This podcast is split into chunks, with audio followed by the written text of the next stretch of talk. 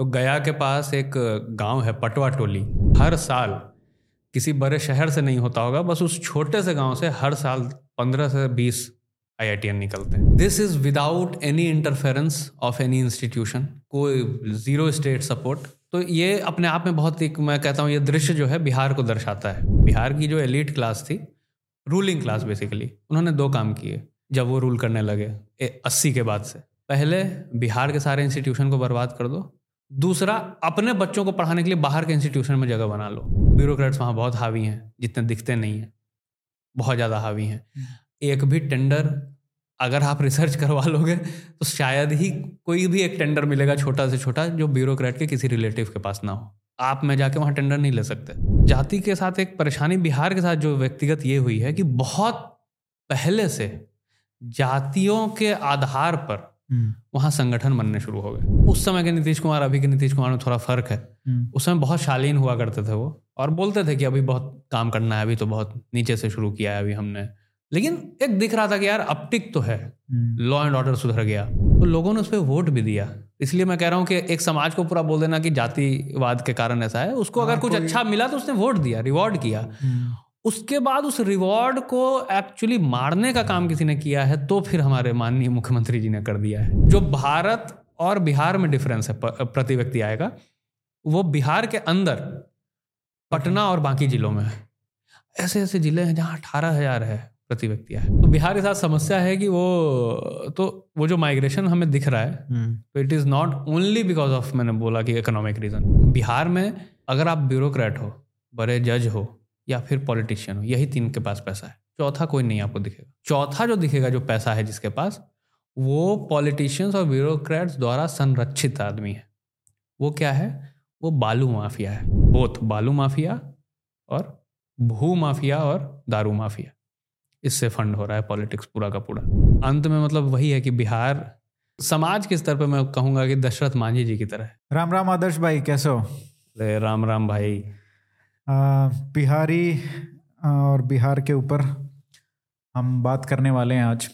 तो बहुत लोगों का, हमने एक स्टेट सीरीज़ शुरू किया था, जिसमें याद हो तो केरला का भी किया था हमने। तो बहुत लोगों का था कि यार बिहार पे भी करना चाहिए, और फाइनली हमारी तो कई महीनों से बात चली रही है। तो आज बिहार पे बात करते हैं कि बिहार के इतने खस्ता हालत क्यों हैं, और क्या मतलब उम्मीद की किरण दिखती है? क्योंकि एक ऐसी स्टेट है जो वहीं पे है, जैसे जस की तस और वो पॉलिटिकल उसमें भी और इकोनॉमी वाइज भी। दोनों में मतलब ऐसा लगता है कि किसी गंदे से लूप में मतलब फंसी हुई है, जो निकल नहीं पा रही है। तो ये क्या दिक्कत है? मतलब what is wrong with Bihar नमस्ते अरिहंत भाई, सबसे पहले। और मतलब बिहार के साथ जो परेशानी है, एक, मैं किन्हीं व्यक्ति का सुन रहा था अभी याद नहीं उनका नाम वो कह रहे थे पटना की जो स्थिति है जो लखनऊ 1960 में हुआ करती थी पटना अभी 2023 में वो स्थिति में क्या बात कर रहे हो? तो इतना, इतना अंतर है। इतना अंतर है। केरला की जो ह्यूमन डेवलपमेंट इंडेक्स है हम्म। उसको अचीव करने के लिए बोल, बोलते हैं कि बिहार को एटलीस्ट मिनिमम पचास साल लगेंगे मिनिमम मतलब अगर बहुत अच्छे से काम हुआ तो जो कि लग नहीं रहा ऐसा कि हो जाएगा। बिहार की एक मैं स्टोरी से अरिहंत भाई बात शुरू करूँगा ताकि उससे ना पिक्चर एक क्लियर होगा कि बिहार एक्चुअली में क्या है। कैसे वहाँ के लोग कैसे हैं वहाँ के इंस्टीट्यूशंस कैसे हैं और कैसे लोग काम कर रहे हैं फ़ंक्शन कर रहे हैं। इन सब के बीच लोग तो काम कर रहे हैं कुछ ना कुछ तो करिए हाँ मतलब बाहर निकलते हैं तो धासु मतलब फोड़ते हैं लेकिन बिल्कुल बिल्कुल। तो कैसे ये हो रहा है? तो बिहार के गया के पास जहाँ गया सभी जानते हैं बोध गया उसके पास है। तो गया के पास एक गाँव है पटवा टोली। पटवाओं का गाँव गाँव है। बेसिकली बुनकर, हिंदू बुनकर जो होते हैं, उनको पटवा जाति में, जाति से आते हैं। तो वो जो गमछा होता है, बिहार का गमछा बहुत एक समय था जब मांग होती थी, लोग अलग अलग लोग पहनते थे। आज भी राजनीतिक राजनीतिक दल के कोई भी लोग जाएँगे तो बिहार का गमछा ओढ़ के ही रैली संबोधित करेंगे जनसभा वगैरह को। लेकिन तो वो बुनकरों का गाँव है, करीब हज़ार घर होंगे बहुत, और छोटे छोटे बहुत छोटे घर। करीब 1990 में जितेंद्र कुमार नाम के एक व्यक्ति ने वहाँ से आईआईटी पास किया निकाला। हम्म। लोग जानते ही नहीं थे कि क्या होता है आईआईटी। जितेंद्र कुमार खुद बोलते हैं कि उनको भी नहीं पता था कि आईआईटी क्या होता है। उनको किसी ने मेंटर किया और वो पहुँच गए। जब वो पहुँचे तो उनको लगा यार दुनिया तो मतलब बुनकर के बाहर की जो दुनिया है वो तो बहुत अजीब दुनिया है। इधर तो बड़े बड़े फैक्ट्रीज बन रहे हैं आईआईटी में अलग अलग मशीन्स वो देखे। उन्होंने एक सिलसिला शुरू किया कि वो बिहार के ही उस गाँव के अपने गाँव के सारे जो युवा थे हम्म, उनके बीच वो हर अपनी जो सेमेस्टर के एंड में जब छुट्टियाँ होती हैं सेमेस्टर के अंत में वो वहाँ जाके बिताने लगे और उनको मेंटर करने लगे। हम्म, आज उस गाँव की परिस्थिति ऐसी है कि हर साल किसी बड़े शहर से नहीं होता होगा बस उस छोटे से गाँव से हर साल पंद्रह से बीस आई निकलते हैं हर साल। हम्म, without fail this is without any interference of any institution कोई ज़ीरो स्टेट सपोर्ट तो ये अपने आप में बहुत एक मैं कहता हूँ ये दृश्य जो है बिहार को दर्शाता है कि वहाँ के लोग खुद में कुछ कुछ अपॉर्चुनिटी खुद से बना रहे हैं। स्टेट कुछ नहीं प्रोवाइड कर रहा है। ये अगर आपको याद हो 1990 की मैं बात कर रहा हूँ जब जितेंद्र कुमार निकले थे उस समय तो जंगल राज प्रारंभ हो रहा था बिहार में सो कॉल्ड जंगल राज। ऑल जो डिके था बिहार का वो तो उससे पहले से शुरू हो चुका था। तो उस व्यक्ति ने इस बात को समझा और इस बात को समझ के ये बात भी समझ लिया कि बिहार में रह के बुनकरी करके जीवन नहीं चलने वाला है। ये क्यों समझा? क्योंकि वहाँ की आर्थिक सामाजिक और राजनैतिक राजनैतिक जो स्थिति है बिहार की वो इस बात का परिचायक है। जो भी रहा है बिहार में वो इस बात को और 1990 से लेके स्पेशली 2005-10 तक तो कम से कम बोल सकते हैं। हम सब भी उसी दौरान बड़े हुए। कि बिहार में रह के कुछ नहीं होगा इतना पता था। अगर तुम सक्षम हो तो कुछ बिहार से बाहर निकल के कर लो या कुछ व्यवस्था बना लो। तो आप सक्षम हो तो बिहार में रह के नहीं हो सकते कुछ। आप सक्षम होने के बावजूद बिहार में रह के कुछ नहीं हो सकता। हम्म। आप कितने ही सक्षम हो। तो आगे अपनी बातचीत में मैं और भी उदाहरण दूँगा जो बहुत बड़े बड़े ऐसे आंट्रप्रेन्योर्स भी हुए बिहार के लेकिन एक भी बिहार में नहीं है। हम्म, मतलब अरबपति हैं खरबपति हैं बहुत पैसे वाले हैं आके गाँव को वो 500 करोड़ का डोनेशन देके चले जाते हैं। हम्म, दो साल में एक बार लेकिन वो बिहार में नहीं रहते हैं। क्योंकि बिहार में रहने लायक है नहीं मतलब सबसे ये उनका दोष नहीं है। हम्म, रहने लायक है नहीं तो उनको दोष नहीं दे सकते। मतलब सारे फ़िल्म स्टार मुंबई में रहते हैं पुणे में क्यों नहीं रहते हैं तो फ़िल्म स्टार को नहीं दोष दे सकते। मुंबई ने शायद कुछ ऐसा इंफ्रास्ट्रक्चर तैयार किया है दिल्ली ने कुछ ऐसा इंफ्रास्ट्रक्चर तैयार किया है उसी प्रकार बिहार ने वैसा कुछ नहीं किया है। तो पटवा टोली की जो समस्या है वो पूरे बिहार की समस्या है। हम्म, जो लोग निकल पाए वो निकल पाए जो ना निकल पाया आज भी हर वो बुनकर का गाँव था तो बुनकर हैं कोई किसान हैं कोई खेती कर रहे हैं कोई मजदूरी करके अपना जीवन व्यापन कर रहे हैं। सरकार का ना कोई जीवन में इंटरफेरेंस है मतलब इंटरफेरेंस है तो बहुत नेगेटिव वे में है अच्छा। सकारात्मक वे में तो नहीं है। मतलब पटवा टोली के साथ अच्छी बात यह रही कि सका, सरकार ने नकारात्मक इंटरफेरेंस नहीं किया कम से कम। हम्म, उन्होंने अपनी लाइब्रेरी बनाई खुद से पढ़ाई शुरू किया लैपटॉप दिलवाया बच्चों को। और वो सिलसिला चलता रहा। ये पीढ़ी दर पीढ़ी वो लोग समझते रहे। हर बार जो आईआईटी निकालता है वो समय बिताता है गाँव में आके कि हम्म, अगले जनरेशन को मेंटर करना है मुझे। ये वो अपने आप में ये दायित्व तो समझते हैं ये अच्छी बात है कि अपने आप को समझते हैं। और ये जानते हैं कि क्यों? क्योंकि मैं और किसी का जीवन यहाँ बर्बाद होते नहीं देख सकता। हम्म, और इससे भी अरिहंत भाई मैं कहूँगा एक स्तर और अगर हम सोचें तो बुरी बात यह है कि जो बिहार का गमछा कभी बहुत फ़ेमस हुआ करता था।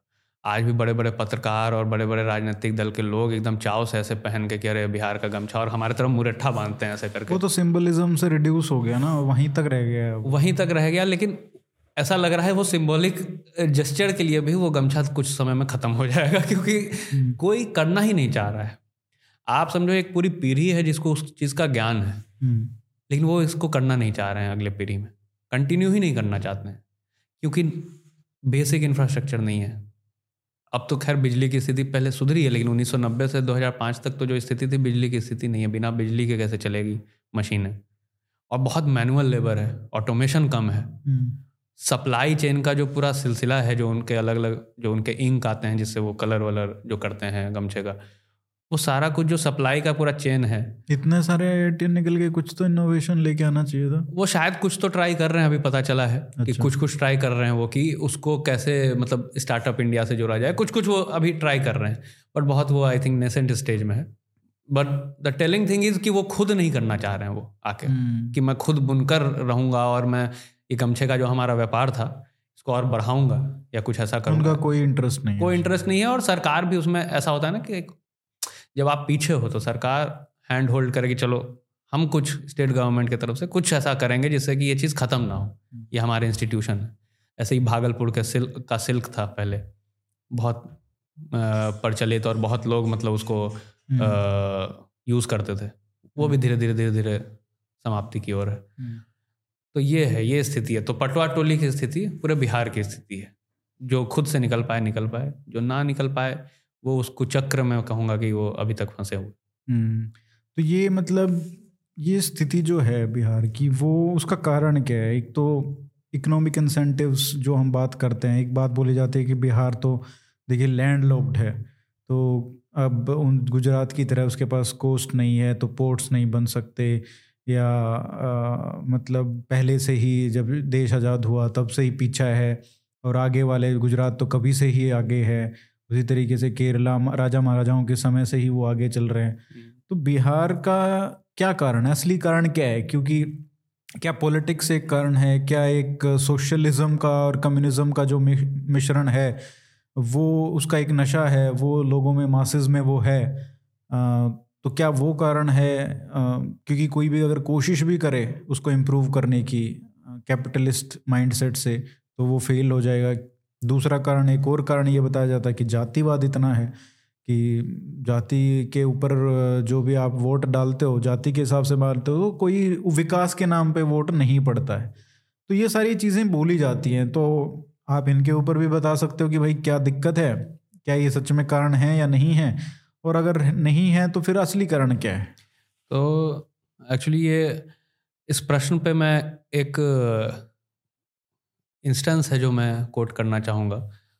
तो जब टाटा का सिंगरूर में Nano plant Tata Nano plant Tata लगा रहे टाटा वाले लगा रहे थे और ममता बनर्जी ने बहुत बड़ा आंदोलन छेड़ दिया। 2007 में हाँ, हाँ। कि हटाना है यहाँ से टाटा को और मजबूरन टाटा को हटना पड़ा वहाँ से।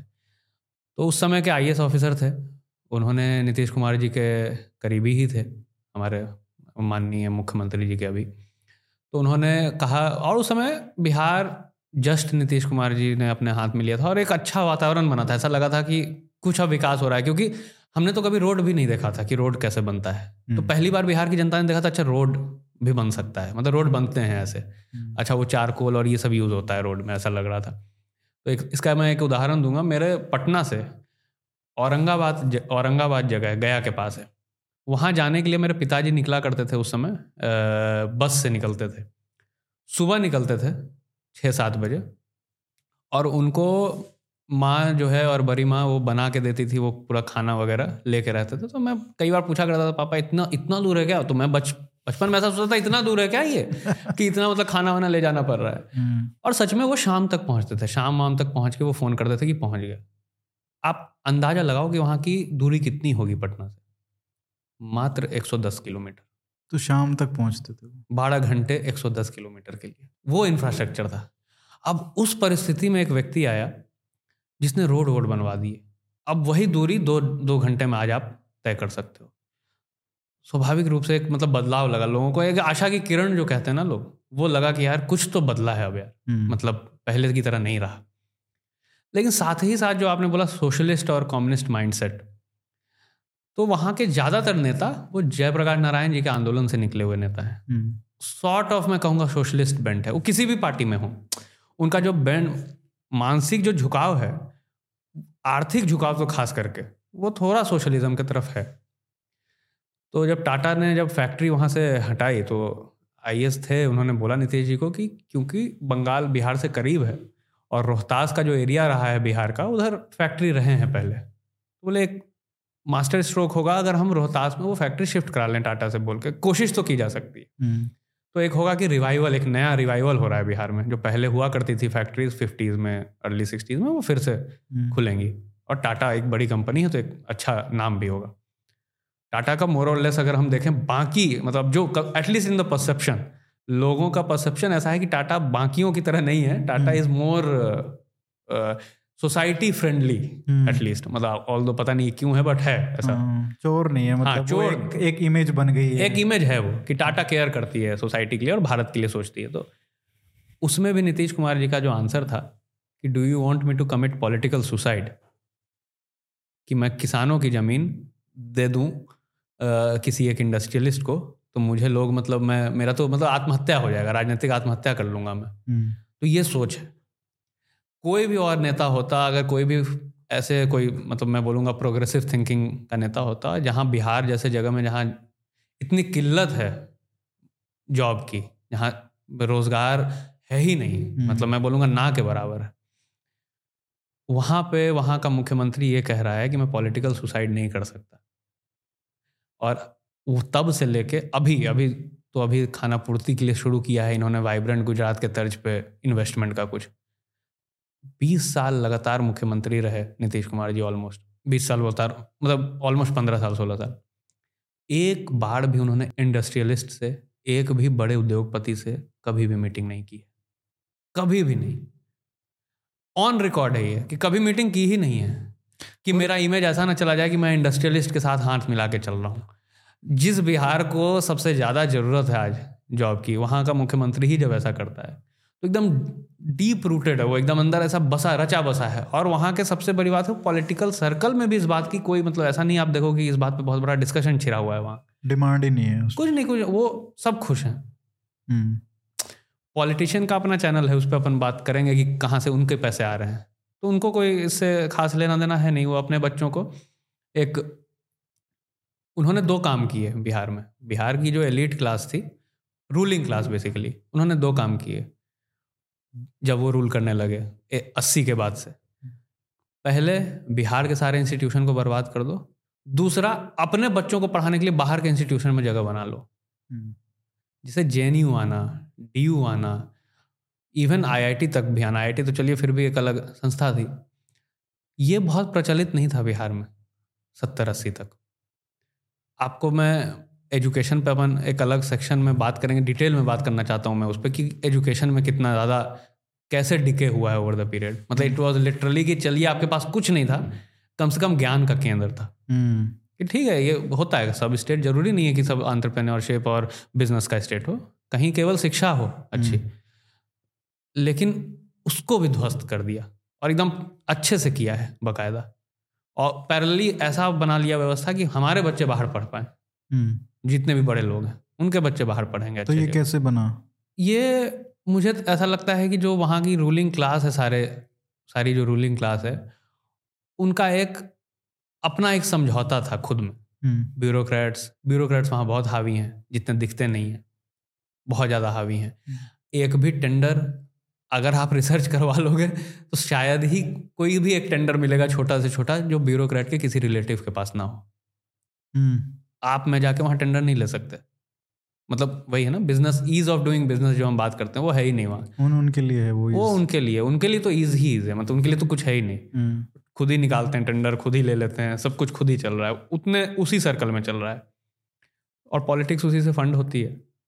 तो ये पूरा का पूरा जो व्यवस्था है उन्होंने ध्वस्त किया। हम्म, तो एक ये जो मैं वापस आता हूँ कि ये टाटा की जो टाटा वाला जो इंसिडेंट था ये दर्शाता है कि क्या माइंडसेट रहा है यहाँ के मुख्यमंत्री का। और ये केवल और सबसे बड़ी बात की ये मैं केवल नीतीश कुमार जी का नाम ले रहा हूँ उनका माइंडसेट नहीं है ये। This is the mindset of political class. और विडम्बना देखो कि अगर जो गुजरात में गया वो टाटा का प्लांट अब उसमें बिहारी वहाँ से उठ के यहाँ पे आए काम करने के लिए सोचो। और नीतीश कुमार जी को प्रधानमंत्री बनने का शौक था हम्म, तो जो टाटा वहाँ नैनो टाटा नैनो उधर चली गई तो गुजरात का मुख्यमंत्री आज देश का प्रधानमंत्री है तो शायद नीतीश कुमार जी का वो सपना पूरा हो जाता। हाँ, लेकिन खैर वो ऐसा दूसरा क्या है कि बिहार ना जो आपने शुरू में सवाल पूछा था उस पर आते हैं कि आखिर ये व्यवस्था ऐसी है क्यों? मतलब ऐसी आर्थिक स्थिति हुई क्यों? हम्म, पर जातिवाद का भी एक आरोप था जातिवाद का भी है। बिहार में ना बहुत न्यूनतम की लड़ाई चल रही है। लड़ाई जो है बड़ी चीज़ों के लिए है ही नहीं वहाँ। हम्म, खाने की लड़ाई है बहुत न्यूनतम की लड़ाई है। आप जब वहाँ देखोगे लोग ऐसा नहीं बहुत जगह होता है। एक एक रुपए के लिए पचास पचास पैसे के लिए लड़ रहे होते हैं। सच में। ऑटो का भाड़ा अगर मान लो आप कहीं जा रहे हो नौ रुपया है उस ऑटो वाले ने लेट से रात है या कुछ है देर सवेर है उसने बोल दिया कि दस रुपये लूँगा। उस पर लड़ाई हो जाएगी बाकायदा और उस पर आधा घंटा झगड़ा होगा। कि आप सारे ऑटो वालों को बुलाओ क्या यहाँ का भाड़ा नौ रुपया है कि दस रुपया है? ये पंच मतलब पंचायत लगेगी। सच में? ये ये होता है सही में। मेरे साथ ही हुआ है कई बार। तो ये जैसे जनरली आप मैं ये नहीं कह रहा वो उसमें अच्छी बुरी कोई बात नहीं है बट उससे एक मैसेज है। उससे एक ऐसा मैसेज है जहाँ काम काज के लिए लोग भागते दौड़ते रहते हैं ना।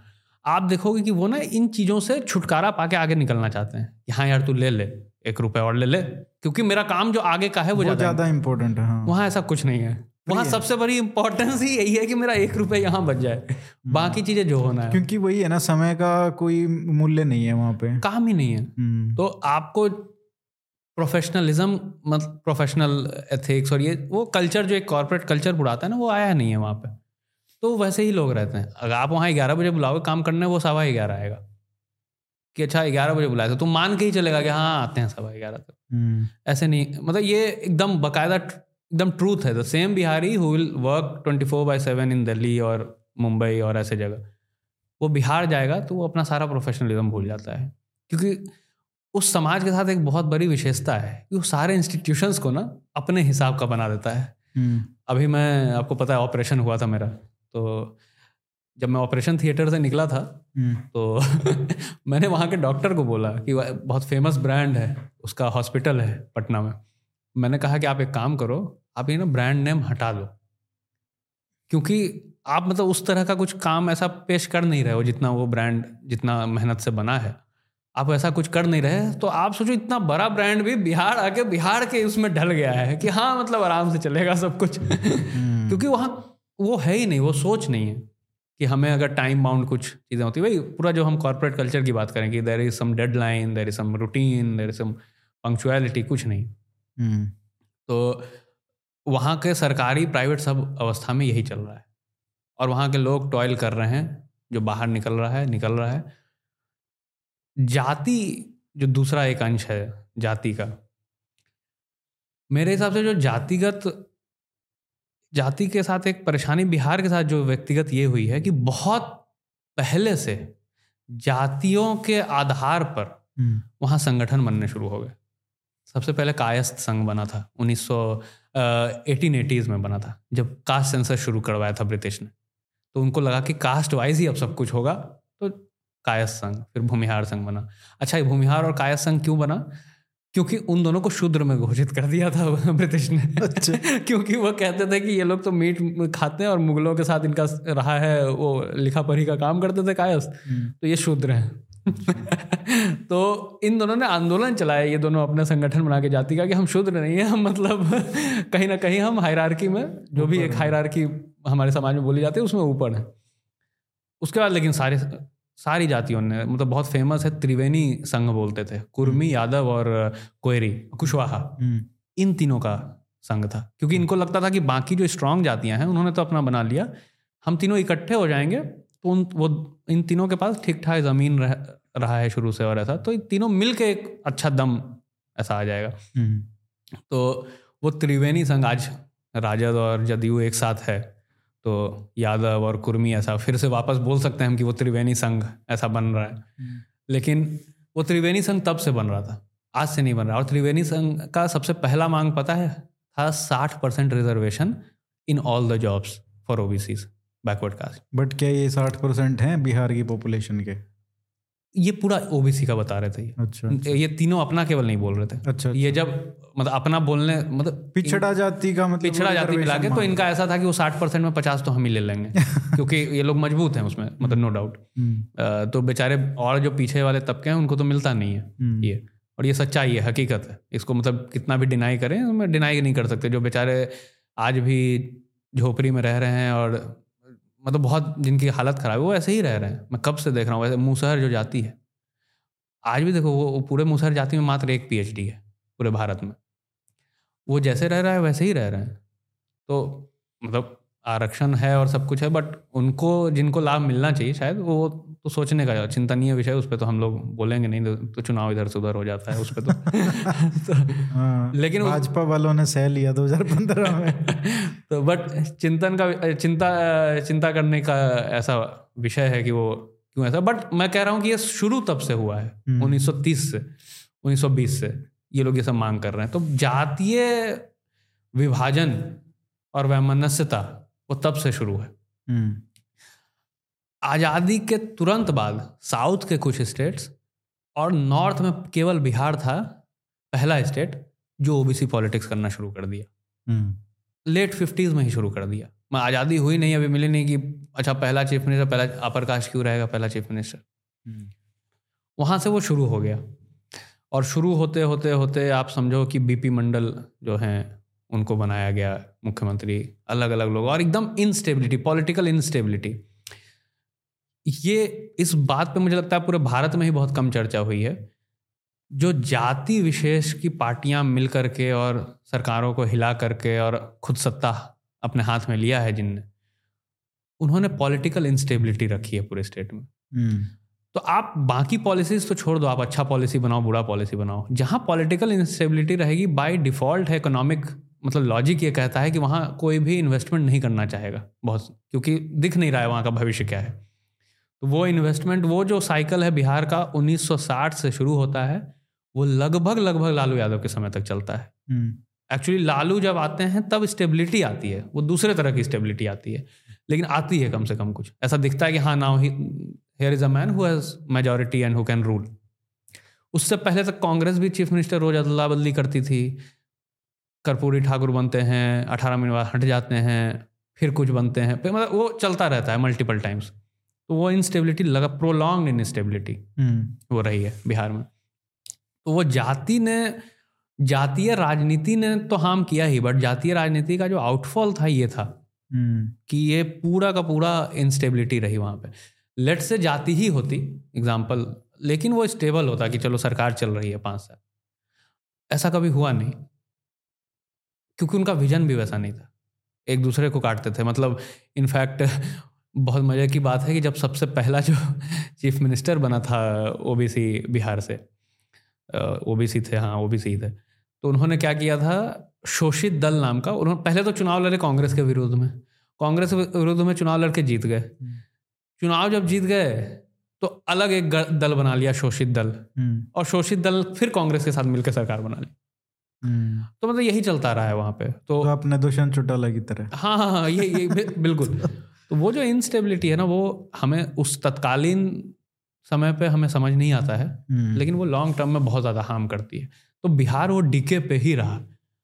तो वो इकोनॉमिक डिके एकदम purely in the sense of economy मतलब वो डिके हो ही रहा था। हम्म, तो ये बेसिकली स्टोरी रही कि ये तो जातीय जाति मुझे लगता है हर जगह है मतलब अब हर चुनाव में जातियों जातियों को साधना होता है। तो मैं मैं इसमें तो कहूँगा कि बिहार को थोड़ा ज़्यादा बदनाम किया जाता है। जात मतलब ऐसा कुछ है नहीं कि जाति हर जगह है उतनी ही जाति है। मैं राजस्थान गया था। लेकिन क्या एक बड़ा कारण ये भी है कि स्टेबिलिटी नहीं है? जैसे आपने कहा ना जातीय स्टेबिलिटी नहीं है कि जो पॉलिटिकल पावर जिसके हाथ में है जैसे एम वाई की बात की जाती है मुस्लिम प्लस यादव हम्म, वो भी पचास परसेंट नहीं है। हम्म। उसमें भी आपको फिर कुछ ना कुछ दो चार कास्ट को और साधना पड़ता आपको है मैं बताता हूँ ना यादव में ही अ, मैं एक बहनौट ब्राह्म बहनौट यादव और कृष्णौट यादव है। तो इतने डिवाइड हैं कि आप अगर उसमें भी मुझे तो लगता है उसमें भी घुस जाएँगे तो कुछ ना कुछ मिल जाएगा डिवाइड वो तो नेचर ऑफ़ इंडियन सोसाइटी है तो वो ऐसा है तो वो इनफैक्ट जो कृष्णौट यादव है उनको कहा जाता है कि वो भाजपा समर्थक है। अच्छा। और इनफैक्ट जो बीजेपी को वोट मिलती है थोड़ी बहुत जो बोला जाता है ना यादव पॉपुलेशन थोड़ी वोट करते है वो कृष्णा यादव ऐसा बोला जाता है माना जाता है। और डेटा भी कई हद तक इसकी पुष्टि करती है। अच्छा। तो ऐसा नहीं कि कोई एक क्लब है जो ऐसा कुछ रूल मैं भी ये मानता हूँ कि कोई भी फैक्टर कोई भी अगर स्टेट है वो एक कारण से पीछे नहीं है। और कास्ट का जैसे ये ये मैं मानता हूँ कि जितना बदनाम किया जाता है बिहार को उतना नहीं होगा। बिल्कुल। आ, क्योंकि अगर आप 2010 के चुनावों के परिणाम अगर देखो तो उसमें क्या देखने को मिलता है कि भाजपा प्लस आ, जो गठबंधन था नीतीश कुमार का जेडीयू का उसके लगभग 80-90 परसेंट सीट्स आए थे। पूरा 200 प्लस आए थे डेसिमिनेट डेसिमेट कर दिया था पूरा खत्म कर दिया था 240 है ना? दो सौ तैतालीस हाँ। 243 में से 200 से ज़्यादा सीट आई थी। हम्म। तो मतलब खत्म आई थिंक मुझे जहाँ तक याद है कि 25 तीस सीट आई थी राजद की। और उसमें 2005 से 2010 में pure governance pure reforms pure infrastructure buildup पूरा। गुड गवर्नेंस एक नरेटिव पूरा चेंज हुआ था। बिहार की जो ग्रोथ रेट थी हर जगह बिहार वॉज़ अ स्टोरी मतलब हर जगह मुझे याद है उस समय जो मैगजीन्स आती थी जो कनक्लेव्स होते हैं ये टीवी वाले उस समय। सब पे मतलब नीतीश कुमार जी इन्वाइटेड होते थे और उस समय के नीतीश कुमार अभी के नीतीश कुमार में थोड़ा फ़र्क है।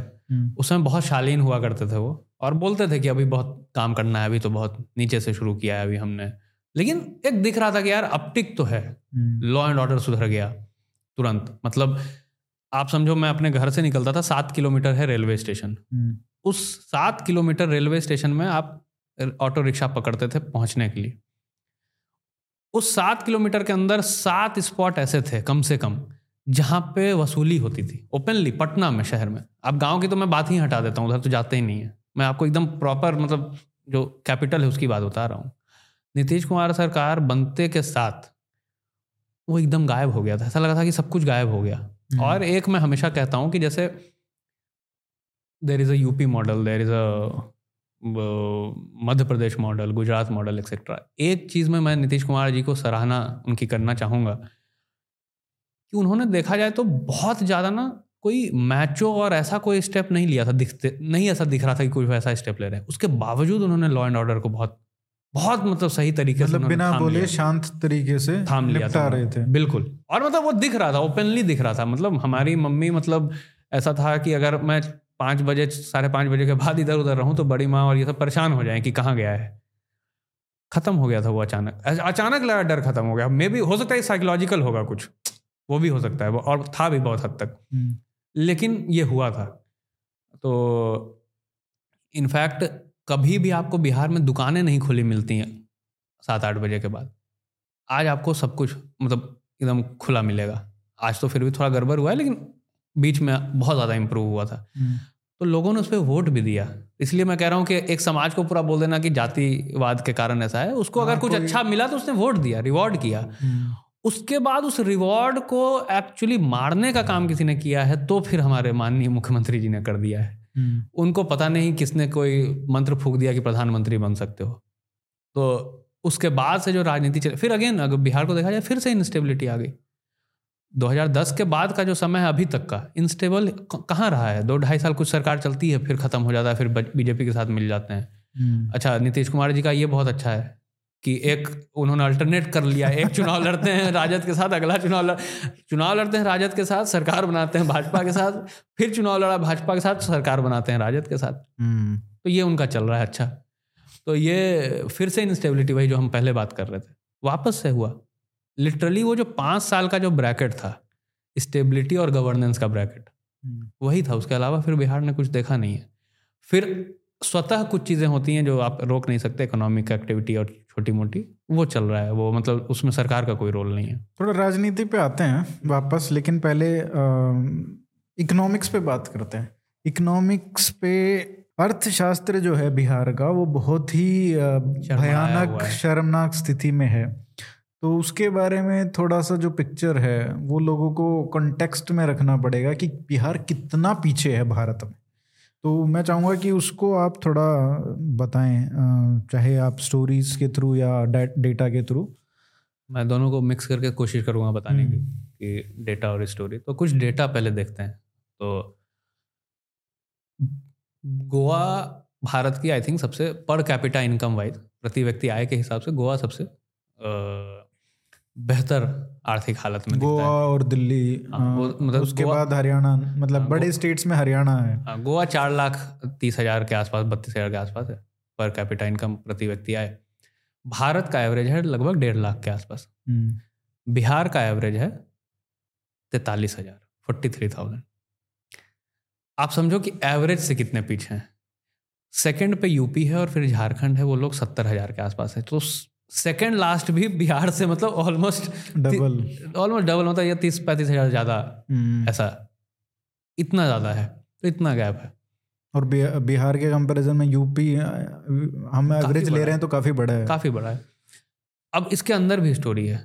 भारत डेढ़ लाख बिहार तैतालीस हज़ार। इसके अंदर की कहानी आते हैं बिहार के अंदर। अलग अलग ज़िले हैं।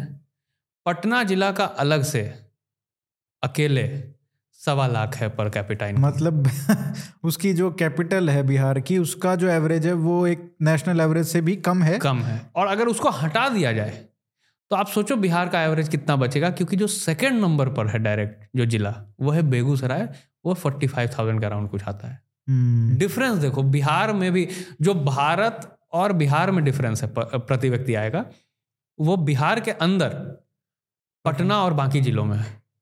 ऐसे ऐसे ज़िले हैं जहाँ अठारह हज़ार है प्रति व्यक्ति आय सालाना। आप इमेजिन कर सकते हो मतलब कैसे वो लोग जी मतलब मैं कल्पना ही नहीं कर सकता क्योंकि मैं भी खुद उस उन इलाकों में बिहार के नहीं गया हूँ अभी तक। लेकिन कैसे रहते होंगे वो लोग?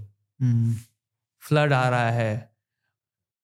अपना बुढ़िया बिस्तर लेके बेचारे मतलब बहुत दयनीय स्थिति है मतलब ये कोई मतलब ऐसी स्थिति है कि अगर किसी को भी कोई अगर हल्का भी सेंसिटिव व्यक्ति है अगर कोई भी जिसमें चेतना है उसको तो मतलब दर्द होगा इससे काफ़ी कि कैसे जीने पे मजबूर कर दिया है लोगों को?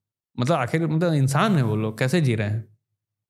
तो ये सारी जो व्यवस्थाएँ हैं मतलब ये ऐसा पिक्चर पेश करती हैं कि आप समझो बिहार को अगर हटा बिहार अपने आप में एक देश होता मैं देख रहा था आई थिंक दुनिया का दसवां सबसे गरीब देश होता। हम्म, हम मतलब बलूचिस्तान और इन जगहों से पीछे हैं। मतलब इतना ज़्यादा।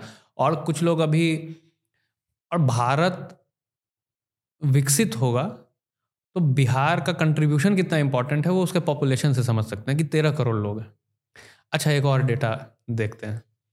बिहार में कितने इंडस्ट्रीज़ होंगे आप बताइए? मतलब जो फैक्ट्रीज होंगे कितने होंगे? आपका क्या अनुमान है कितना होगा? हज़ारों में ही होगा। तीन हज़ार छः सौ फैक्ट्री है। तेरह करोड़ लोगों पे तेरह करोड़ लोगों पे तीन हज़ार छह सौ फैक्ट्री। उस तीन हज़ार छः सौ छोटी बड़ी दोनों मिला के। सब मिला के सब। मतलब मैं तो हर चीज़ को फैक्ट्री काउंट कर रहा हूँ वहाँ पे तब भी तीन हज़ार छह सौ है। हम्म, और इन तीन हज़ार छह सौ में मात्र एक लाख के आसपास लोग काम कर रहे हैं। तेरह करोड़ का पॉपुलेशन एक लाख लोग काम कर रहे हैं मात्र। और ये माइंड मतलब ये भी आप समझिए कि कोई बहुत बड़ी कंपनीज़ नहीं है ये जो मैं तेरह तीन हज़ार छः सौ की भी बता रहा हूँ ये बहुत छोटे छोटे छोटे छोटे फैक्ट्रीज हैं। आप छोटी छोटी फैक्ट्रियाँ भी नहीं बना पा रहे हैं। ये मतलब अपने आप मतलब ये उदाहरण है कि कैसे मतलब मतलब मैं जिस कॉन्टेक्स्ट में देखता हूँ ना जैसे यूएस के लिए मेक्सिको है हम्म, तो वहाँ पे जो लेबर सप्लाई होता है कनाडा के लिए पंजाब है या और अब तो बहुत सारे हरियाणा से भी जो लोग जाने लगे हैं और हम्म। वहाँ पे जाके लेबर का ही काम करते हैं अब आप बिहार का एग्जांपल लीजिए हर एक सिटी में कंस्ट्रक्शन वर्क हो चाहे कोई भी हो फैक्ट्रीज में हरियाणा पंजाब में एग्रीकल्चर लेबर साउथ में चले जाइए वहाँ पे इंडस्ट्रियल लेबर गुजरात में इंडस्ट्रियल लेबर कंस्ट्रक्शन लेबर हर एक सेक्टर में लेबर का काम करते हैं बिहारी। वहाँ पे गाली खाते हैं ठीक है? वहाँ पे जो आत्मसम्मान का जो चीरहरण होता है वो अलग ही है हर एक स्टेट में। ऐसा नहीं है कि कहीं पे बहुत उनको वेलकम वो है हर एक काम सारा वो करते हैं लेकिन गाली भी खाते हैं। हम्म। अगर ये ना होता हमारे पास बिहार ना होता तो जो डेमोग्राफिक्स का जो सिचुएशन होता भारत में वो देखिए कितना दयनीय स्थिति में होता कि हमको मतलब भी पूरा बांग्लादेश से शायद लेबर इंपोर्ट करना पड़ता। बिल्कुल। और उसका डेमोग्राफिक्स पे क्या इम्पैक्ट पड़ता? ये अ, बिल्कुल ये बात सही है और ये तो बिहार मतलब बिहार का ये चल मतलब बिहार के लिए बहुत ही अनफॉर्चुनेट है बट देश के लिए ये है कि कम से कम हमारे पास लेबर के लिए जो अवेलेबल वर्कफोर्स है वो कम से कम अवेलेबल है विद इन द कंट्री बिल्कुल बिल्कुल। और चीप लेबर फोर्स की तो मतलब अभी पूरे दुनिया को मतलब आवश्यकता है। और बट अनफॉर्चुनेट ये देखिए कि जहाँ पे जो चीप लेबर को वैल्यू किया जाता है इंडस्ट्रियल सेक्टर में वो वहाँ पे वह फैक्ट्री कोई सेटअप नहीं कर रहा है नहीं। और ना कर सकता है। तो बिहार के बड़े से बड़े उद्योगपति हैं। किसी का भी मैंने बताया ना बिहार में कोई भी सेटअप नहीं है। हम्म, कुछ नहीं है। बड़ी से बड़ी फैक्ट्री वाले लोग बाहर रहते हैं आते हैं गाँव घूमते हैं 500 करोड़ का दान दे देते हैं बीच बीच में और मतलब अपना वाहवाही लूट लेते हैं एक मंदिर बना देते हैं। हम्म, और मतलब वो भी क्या करें बेचारे? मतलब ऐसा उनकी उनका भी दोष नहीं है इसमें। बाहर ही रहते हैं।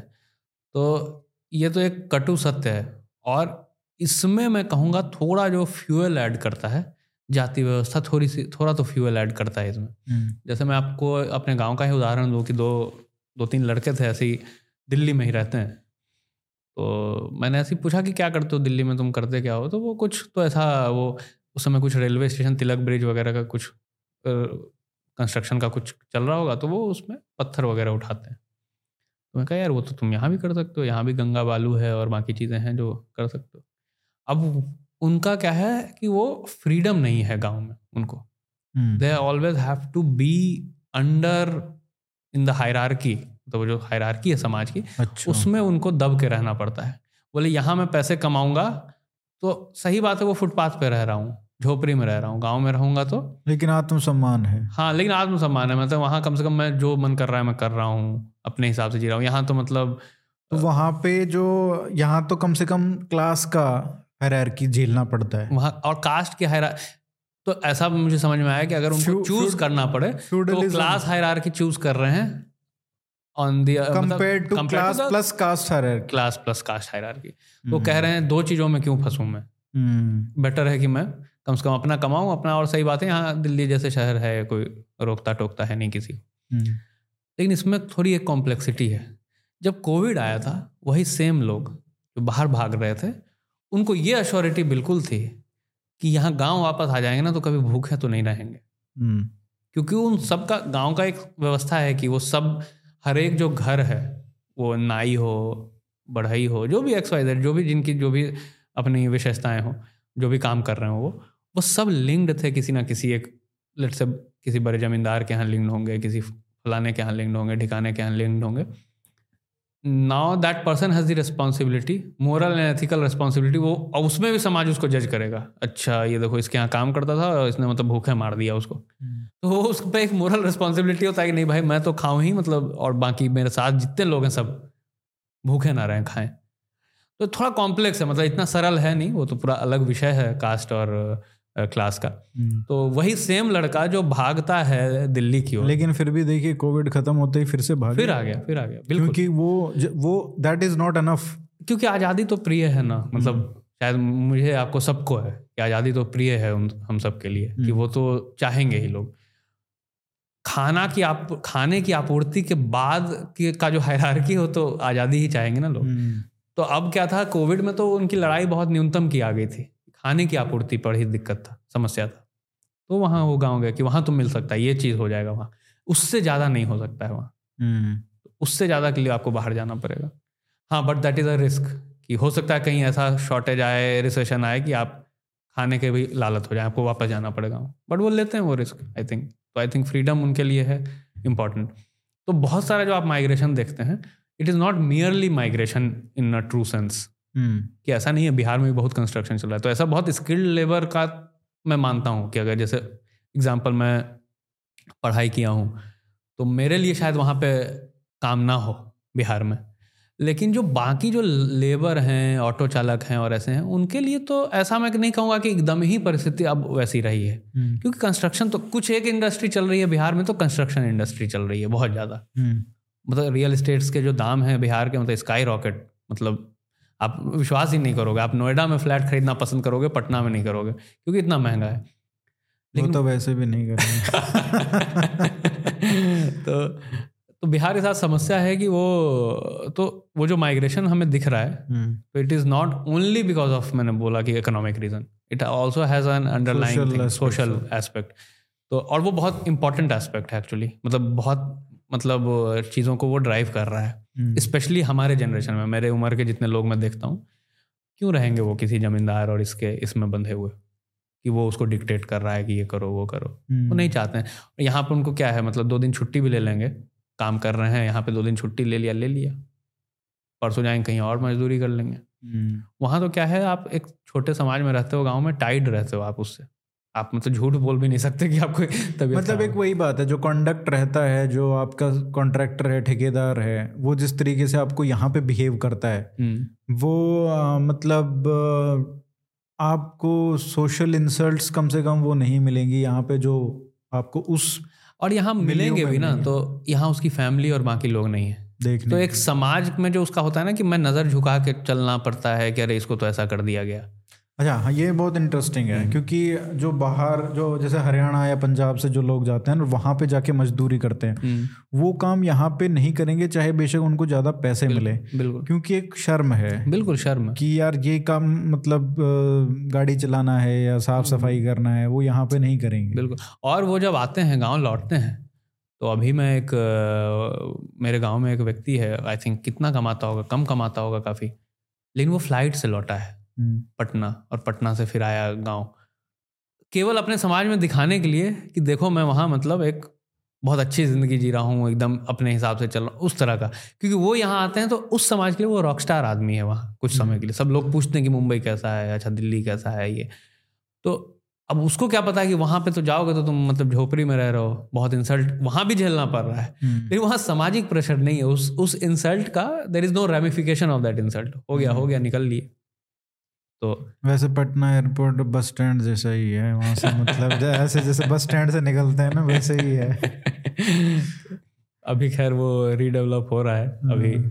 वहाँ ज़मीन वमीन मतलब ऐसा था कि उसमें कुछ समस्या ये थी कि नीतीश कुमार जी चाहते थे कि नालंदा की तरफ़ वो सब कुछ चाहते हैं नालंदा की तरफ़ हो जाए। हम्म, उनका बस चले तो मतलब कैपिटल भी पटना से शिफ्ट करके नालंदा कर दिया जाए। हम्म, और वो फिजिबल नहीं था कि नालंदा की तरफ़ एयरपोर्ट किया जाए क्योंकि कोई भी पटना का व्यक्ति नहीं चाहेगा कि मैं दूसरे कहीं जाके फ़्लाइट पकड़ूं। हम्म, उस पर बहुत तनातनी चली। अभी फाइनली उन्होंने गिव अप किया है शायद। और कुछ कुछ एक्सपैंड हो रहा है जैसा सुनने में आया है। अब देखते हैं कब तक होता है। हाँ लेकिन बहुत ख़राब है। इनफैक्ट बस स्टैंड एयरपोर्ट के आप तो बाहर की बात कर रहे हो। अंदर की जो तस्वीर है बहुत भयावह है।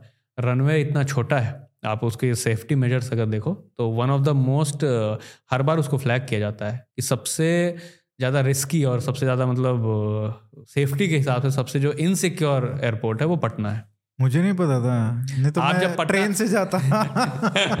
आप जब पटना लैंड करो हाँ, तो पटना लैंड करो तो जनरली फ़्लाइट जब लैंड करती है तो हल्का ब्रेक ऐसा लगता है और फिर वो फ़्लाइट रनवे पे कुछ समय तक चलती है कि ताकि एटीज हो जाए वो धीरे धीरे धीरे। बट पटना में वो स्पेस नहीं है तो ऐसे फ़्लाइट लैंड करती है और ऐसे धक तो आप एकदम पकड़ के रहोगे एकदम तुरंत रुकना है वो। अच्छा। तो नहीं तो वो केरला या कहाँ हुआ था वो एक फ़्लाइट जो अप हिल पे बना था वो नीचे उतर गया था वो तो खैर वैसे जोग्राफिकली चैलेंज geographically- यहाँ तो कुछ और ही चैलेंज है। नहीं यहाँ भी जोग्राफिकली अब चैलेंज इन्होंने कर दिया है क्योंकि आसपास इतनी चीज़ें बना दी हैं हम्म, कि रेलवे स्टेशन भी पास कर रहा है रेलवे पटरी भी पास कर रही है लिटरली रेलवे पटरी पास कर रही है पटना एयरपोर्ट के बगल से। हम्म, अब आप उसको कैसे पूरा चेंज करोगे? तो आपको या तो दूसरा टर्मिनल बनाना पड़ेगा पूरा का पूरा अलग। हम्म, जो कि शायद वही कर रहे हैं अभी ये लोग क्योंकि वहाँ तो अब पॉसिबल नहीं है एक्सटेंशन एक तरफ़ आप देखोगे तो रेलवे का पूरा इंफ्रास्ट्रक्चर है और रेलवे की इंफ्रास्ट्रक्चर तो हटा भी दें। रेलवे पटरी थोड़ी हटा दोगे वो मेन लाइन है बेसिकली वो तो नहीं हटा पाओगे आप इतना जल्दी। और दूसरी तरफ़ भी वो पूरा आई थिंक बसा हुआ है वो पूरा हाँ दूसरी तरफ़ तो सॉरी सीएम हाउस और यही सब है। अच्छा तो उसको भी नहीं हटा सकते आप। हम्म, बीच में बनाया था। तो अगेन मतलब एकदम प्रॉपर लैक ऑफ़ विजन कि कब होगा कभी ज़रूरत ही नहीं होगी ऐसा लग रहा था। हम्म, और ना एक और बात है पटना में ना फ़्लाइट अब मोदी जी ने चीप कर दिया है पटना में फ़्लाइट वॉज़ फॉर एलिट्स कौन बैठता है फ़्लाइट पे? मतलब जब हम भी बड़े हो रहे थे तो मेरे दूर दूर तक कल्पना में भी नहीं था कि फ़्लाइट पे बैठा जा सकता है। मतलब लेकिन वो तो मतलब that is the story for most of India हाँ बट उन्होंने एयरपोर्ट भी उसी तरह से बनाया था कि उतने ही लोग मतलब पचास लोग आएँगे पचास लोग जाएँगे। अब क्या है कि फ्लडेड रहता है वो बहुत ज़्यादा। तो इंफ्रास्ट्रक्चर कम से कम ऐसा है कि इंफ्रास्ट्रक्चर उस लेवल पे डेवलप होता गया ना जैसे दिल्ली एयरपोर्ट देखते हैं और भी एयरपोर्ट देखते दिल्ली से तो खैर कंपेयर ही नहीं कर सकते।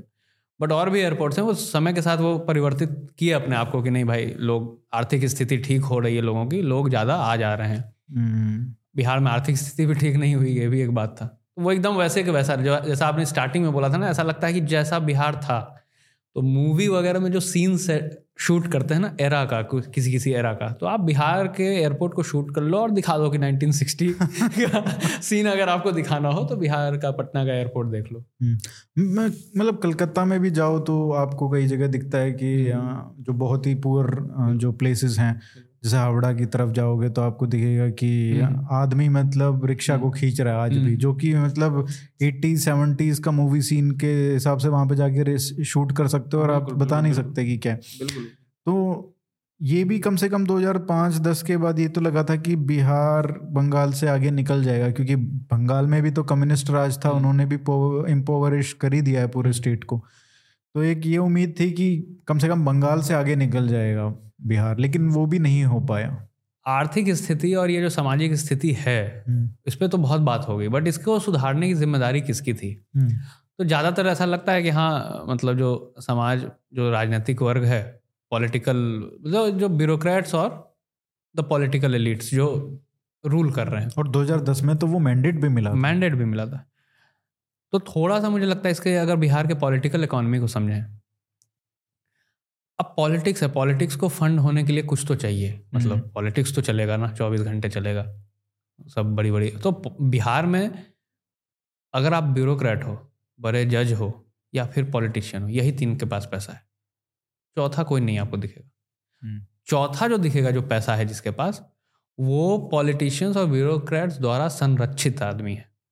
वो क्या है? वो बालू माफिया है। अच्छा बालू माफिया बहुत बड़ा वर्ग है बिहार में।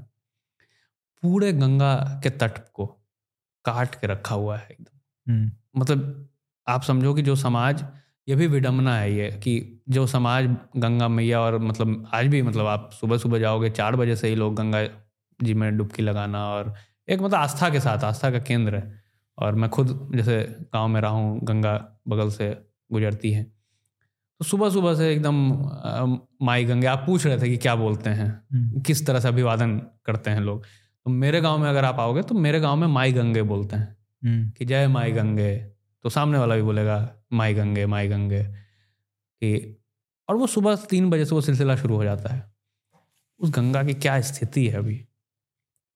आपको हर जगह दिखेगा कि सडन मतलब पूरा जो होता है ना कि वो उसका जो तट है और जो त, जो उनका उसका जो ग्राउंड है गंगा का उसको खुदाई कर करके हम्म, उस पर वो अचानक से वो इतना गहरा किया हुआ है और वो सही नहीं है मतलब actually even from ecological terms वो सही नहीं है। सुप्रीम कोर्ट के द्वारा वो मैंडेटेड है कि ऐसा नहीं होना चाहिए। इलीगल है सबको पता है सबसे बड़ी बात। आप एसपी से लेके डीएसपी से ले डीएसपी से लेके एसपी से लेके आईजी से लेके आप डीजीपी तक को फ़ोन लगा लो कोई कुछ नहीं करेगा। हम्म, मेरे गाँव में होता है। वो करते क्या है? लोकल अब पॉलिटिक्स को फंड चाहिए। फंड आएगा कहाँ से? तो ये बालू माफिया बालू बेचते हैं इलीगल तरीके से और उसमें उससे पॉलिटिक्स फंड होती है वहाँ की। अभी नया माफिया शुरू हुआ है दारू माफिया। ये हाँ। नीतीश कुमार जी द्वारा रचित है बढ़िया। मतलब अच्छा संरक्षण में चल रहा है। जैसे बिहार में फ़ेमस है कि दारू कहाँ मिलेगी? तो दारू पुलिस स्टेशन में मिलेगी। अच्छा। तो मतलब ऐसा है एकदम कि पुलिस स्टेशन वैसा अड्डा बन गया है। हम्म, और क्योंकि जब तो वही करते होंगे वहीं से और, पु, और पुलिस और पुलिस भी क्या करें? आप समझो कि क्या स्टेट की इतनी कैपेसिटी है कि हर गाँव हर हर जगह जाके वो दारू जब्त करती रहे दारू चेक करती रहे? हम्म, मतलब इतनी बेहूदगी है आप समझो कि बक्सर आप जब क्रॉस करोगे बिहार का बॉर्डर तो वहाँ ना बहुत जब आप यूपी एंटर कर रहे हो तो एकदम सरसराती हुई गाड़ियों से आप एंटर करोगे।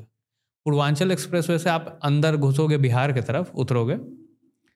आप जब बिहार घुस रहे होगे तो बहुत लंबा लाइन लगा होगा। किस चीज़ का लाइन है? शराब की चेकिंग हो रही है। हम्म, और क्या बेवकूफ़ी है? मतलब लिटरली वेस्टिंग मतलब एक तो आपके पास रिसोर्स नहीं है सबसे बड़ी बात। हम्म, जो दस पंद्रह बीस जितने भी पुलिस ऑफिसर हैं पर थाउज़ेंड पर्सन उसको आप इस काम में लगाए हुए हो।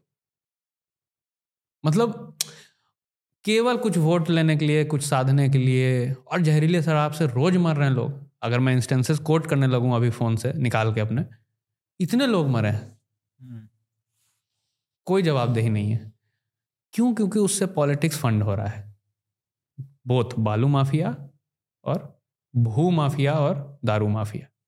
इससे फंड हो रहा है पॉलिटिक्स पूरा का पूरा। और कोई सोर्स ऑफ़ रेवेन्यू है ही नहीं। और ये एक ऐसा है दोनों चीज़ों में हम्म। चाहे आपका माइनिंग है चाहे आपका लिकर है दोनों के माध्यम से हज़ारों करोड़ रुपया प्रति वर्ष सरकार के खाते में जा सकता है जिससे विकास हो सकता है। लेकिन क्योंकि ये पार्टी के फंड में या पर्सनल बैंक अकाउंट्स में उस तरीके से जा रहा है। कुछ कुछ चीज़ें हैं जो अपने को समझनी चाहिए। बिहार की जो पार्टियाँ हैं जो ये कहते हैं ना कि अंबानी अदानी और ये सब फंड कर रहे हैं। हम्म, तो मैं फिर भी एक बात को मान लूँ कि बड़े उद्योगपति हैं और बड़े स्तर पे कुछ फंडिंग चल रही होगी पता नहीं मतलब अपने को नहीं पता लेकिन हाँ चल रही होगी नहीं चल रही होगी इसका अपने को ज्ञात नहीं है। यहाँ तो है ही नहीं यहाँ तुम्हें फंड कौन कर रहा है? तो the manner in which they talk about Adani Ambani is because कि वहाँ तो है नहीं ये सब। इनको तो फंड कर नहीं रहा है कौन कर रहा है इनको फंड इनको फंड लोकल क्रिमिनल कर रहे हैं। अच्छा इसीलिए अब आप कंपैरिजन कर लो तुलना कर लो कि अब नेशनल पार्टीज़ को फंड करती है बड़े बड़े इंडस्ट्रियलिस्ट टाटा हो गए सब लोग अपना करते हैं और वो सही है चलो उसमें मैं उसको गलत भी नहीं मानता करते हैं। It is much much much better than what I face in my village और टाउन हम्म, लोकल क्रिमिनल्स हैं वो। जो भू माफिया है वो भू माफिया नहीं है वो क्रिमिनल है एक्चुअली हम्म। क्यों? क्योंकि उसको दबदबा चाहिए ना वहाँ कोई बोले ना समाज का आदमी उसको उसके डर से। हम्म, तो और नेता आते हैं उन्हीं के साथ भोजन करते हैं उन्हीं के साथ बैठते हैं उन्हीं के घर पे बैठते हैं बढ़िया और जाते हैं। अब उसके कारण जो लोकल जो ब्यूरोक्रेसी होती है लोकल जो सिस्टम्स होते हैं वो पूरे कॉम्प्रोमाइज हैं। उनको मैसेज तो चला ही जाएगा ना कि अगर सीएम जाके बैठ रहे हैं उनके साथ तो वो पूरा सिस्टम कॉम्प्रोमाइज है आप समझो लोकल लेवल पे जिला लेवल पे जिला से भी नीचे बीडीओ लेवल पे हम्म, सिस्टम कॉम्प्रोमाइज है। बेचारे जो छोटे छोटे वो तो मोदी जी का भला हो जो ऑटोमेटिक ट्रांसफ़र वो डायरेक्ट ट्रांसफ़र वगैरह कर दिया। तो ये लोग तो कुछ ना लेने दें उनको। मतलब ये लोग चावल से शराब बना के बेच दें। हम्म। ये तो ऐसे आदमी है। तो ये लोग तो ये अपहरण जो मूवी थी उस टाइप का ही चलता है क्या सीन पहले तो वो थोड़ा 2005 तक ज़्यादा रेलेवेंट था वो कि अच्छा। अपहरण मतलब बहुतों का हुआ है। डॉक्टर्स के तो बच्चों का बहुत अपहरण हुआ है। और अच्छा। मतलब क्योंकि वही कमाई कमाने वाले थे। कमाने वाले वही थे हम्म। और उनसे पैसे लेके पॉलिटिक्स को अपने फंड करते थे। आपको मैं बताता हूँ कि 2015 तक हम्म, मुझे याद है राजद को पोस्टर लगाने के पैसे नहीं थे आरजेडी के पास। आपको पटना में राजद का पोस्टर नहीं दिखता। इसलिए नहीं कि मतलब सरकार में नहीं थे पैसे ही नहीं थे। छोटा छोटा दिखता बेचारों का आज देखिए। तो ये पैसा अचानक कहाँ से आ गया? हम्म, मतलब ये भी तो एक सोचने वाला विषय है कि अचानक सरकार बनते पैसा कैसे आ जाता है? सरकार के पास आए समझ में आता है। हाँ। पार्टी के पास कैसे आ सकता है? तो हर जगह पोस्टर है और ये लगा लगे हुए बड़े बड़े बैनर्स चलो मान लिया बीजेपी का तो फिर भी मान लिया बोल रहे हो तुम कि फलाने फलाना इंडस्ट्री फंड कर दिया। तुम्हें कौन कर रहा है ये बता दो। हम्म, मतलब ओपनली बताओ कि तुम्हें कौन कर रहा है फंड तो वो लोकल क्रिमिनल्स हैं। जनता के खून पसीने की कमाई और वो। लिटरल वसूली चलती है। मेरे मामा जी खुद खुद के घर का उदाहरण दे रहा हूँ। कुछ तो ऐसा था मेरे नानी घर में मेरे एक दूर के चचेरे मामा जी हैं। उनके जो भोज होता है ना हमारे यहाँ कुछ ऐसा तो उसमें वो हमारे तरफ़ मिठाई बहुत फ़ेमस है। अगर आप देखिएगा बढ़िया का मिठाई बहुत रसगुल्ला बहुत फ़ेमस है। सस्ता भी मिलता है थोड़ा। उधर दूध का उत्पादन ज़्यादा है और थोड़ा लोग हैं मतलब वो खाते हैं दूध वगैरह की चीज़ें ज़्यादा बनाते हैं। अब उन्होंने किया क्या कि उन्होंने बोला कि अच्छा आपके यहाँ बहुत अच्छा रसगुल्ला होता है आप भिजवा दो। तो पिताजी ने एक दुकान वाले को बोल दिया उसने बढ़िया पैक वैक करके। हम्म, अच्छा पर जो कंटेनर जब स्टेशन पे पहुँचा वो लेके तो पर कंटेनर लिया गया वसूली कि पर कंटेनर आपको पचास रुपया या सौ रुपया देना है। यहाँ से मिठाई जाएगा। तो ये और ये चल रहा है कोई कुछ नहीं कर सकता इसमें। हम्म, और वहाँ के समाज के लोगों ने भी इसको अंगीकार कर लिया है कि यही चलेगा यार कुछ कर नहीं सकते।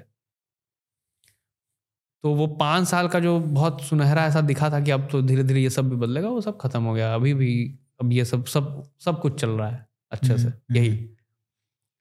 तो इंडस्ट्रीज़ ना आने का एक और जो दुष्परिणाम है वो ये है कि आप लोकल बहुत छोटे छोटे लफंगों को गुंडों को मौका दे देते हो पनपने का जो समाज के लिए ज़्यादा हानिकारक है बाकियों से कंपैरिजन में। मतलब ये नहीं बोल रहा हूँ कि आइडियल सिस्टम वही है मतलब उसमें तो वो खैर बहुत बड़ा डिबेट है कि क्या है। लेकिन कम से कम ये तो बिल्कुल मैं मान रहा हूँ ये आइडियल से बहुत पीछे है हम्म, कि जहाँ क्रिमिनल्स रूल कर रहे हैं हर एक ज़िले में आपके।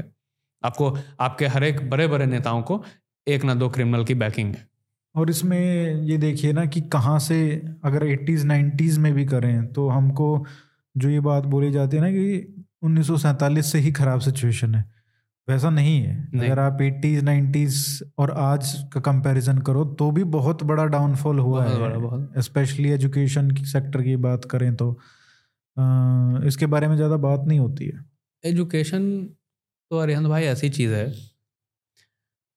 अच्छा आपके पास कुछ चीज़ ना हो और आप ना बना पाओ तो समझ में आता है यार कि चलो कि एक घर है परिवार है उस पे उसके पास दस बीघा ज़मीन है या दस एकड़ ज़मीन है वो बारह एकड़ ना बना पाए अपने जीवन काल में तो उसको एज सच कोई फेलियर नहीं कहेंगे कहेंगे चलो यार कुछ ऐड नहीं हुआ। लेकिन जो दस एकड़ है वो भी बेच दो और फिर भिखमंगे बन जाओ। हम्म, उसको तो ज़रूर उस पर तो मतलब कुछ तो बोलना वो पड़ेगा। तो अपराध वाली बात अपराध वाली बात है। हम्म, तो ये सामाजिक सामाजिक और राजनीतिक अपराध किया है बिहार के जनता के साथ वहाँ के सारे नेताओं ने। आप लिस्ट गिनाते जाओ।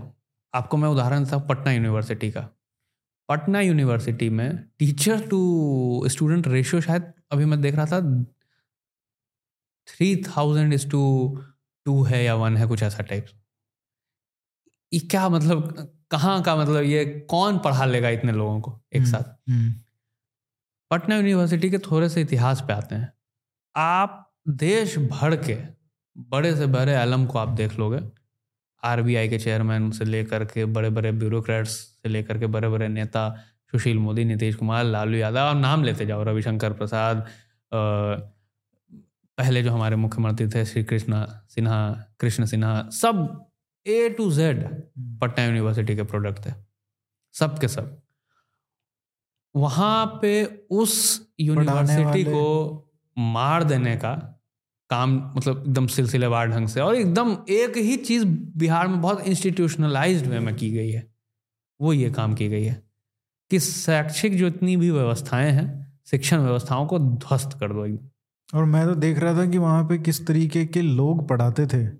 H C Verma sir I think जो भी इंजीनियरिंग करेगा वो तैयारी करेगा ग्यारहवीं बारहवीं में एच सी वर्मा सर के फिजिक्स के किताब के बिना वो पढ़ाई पूरी नहीं होती है।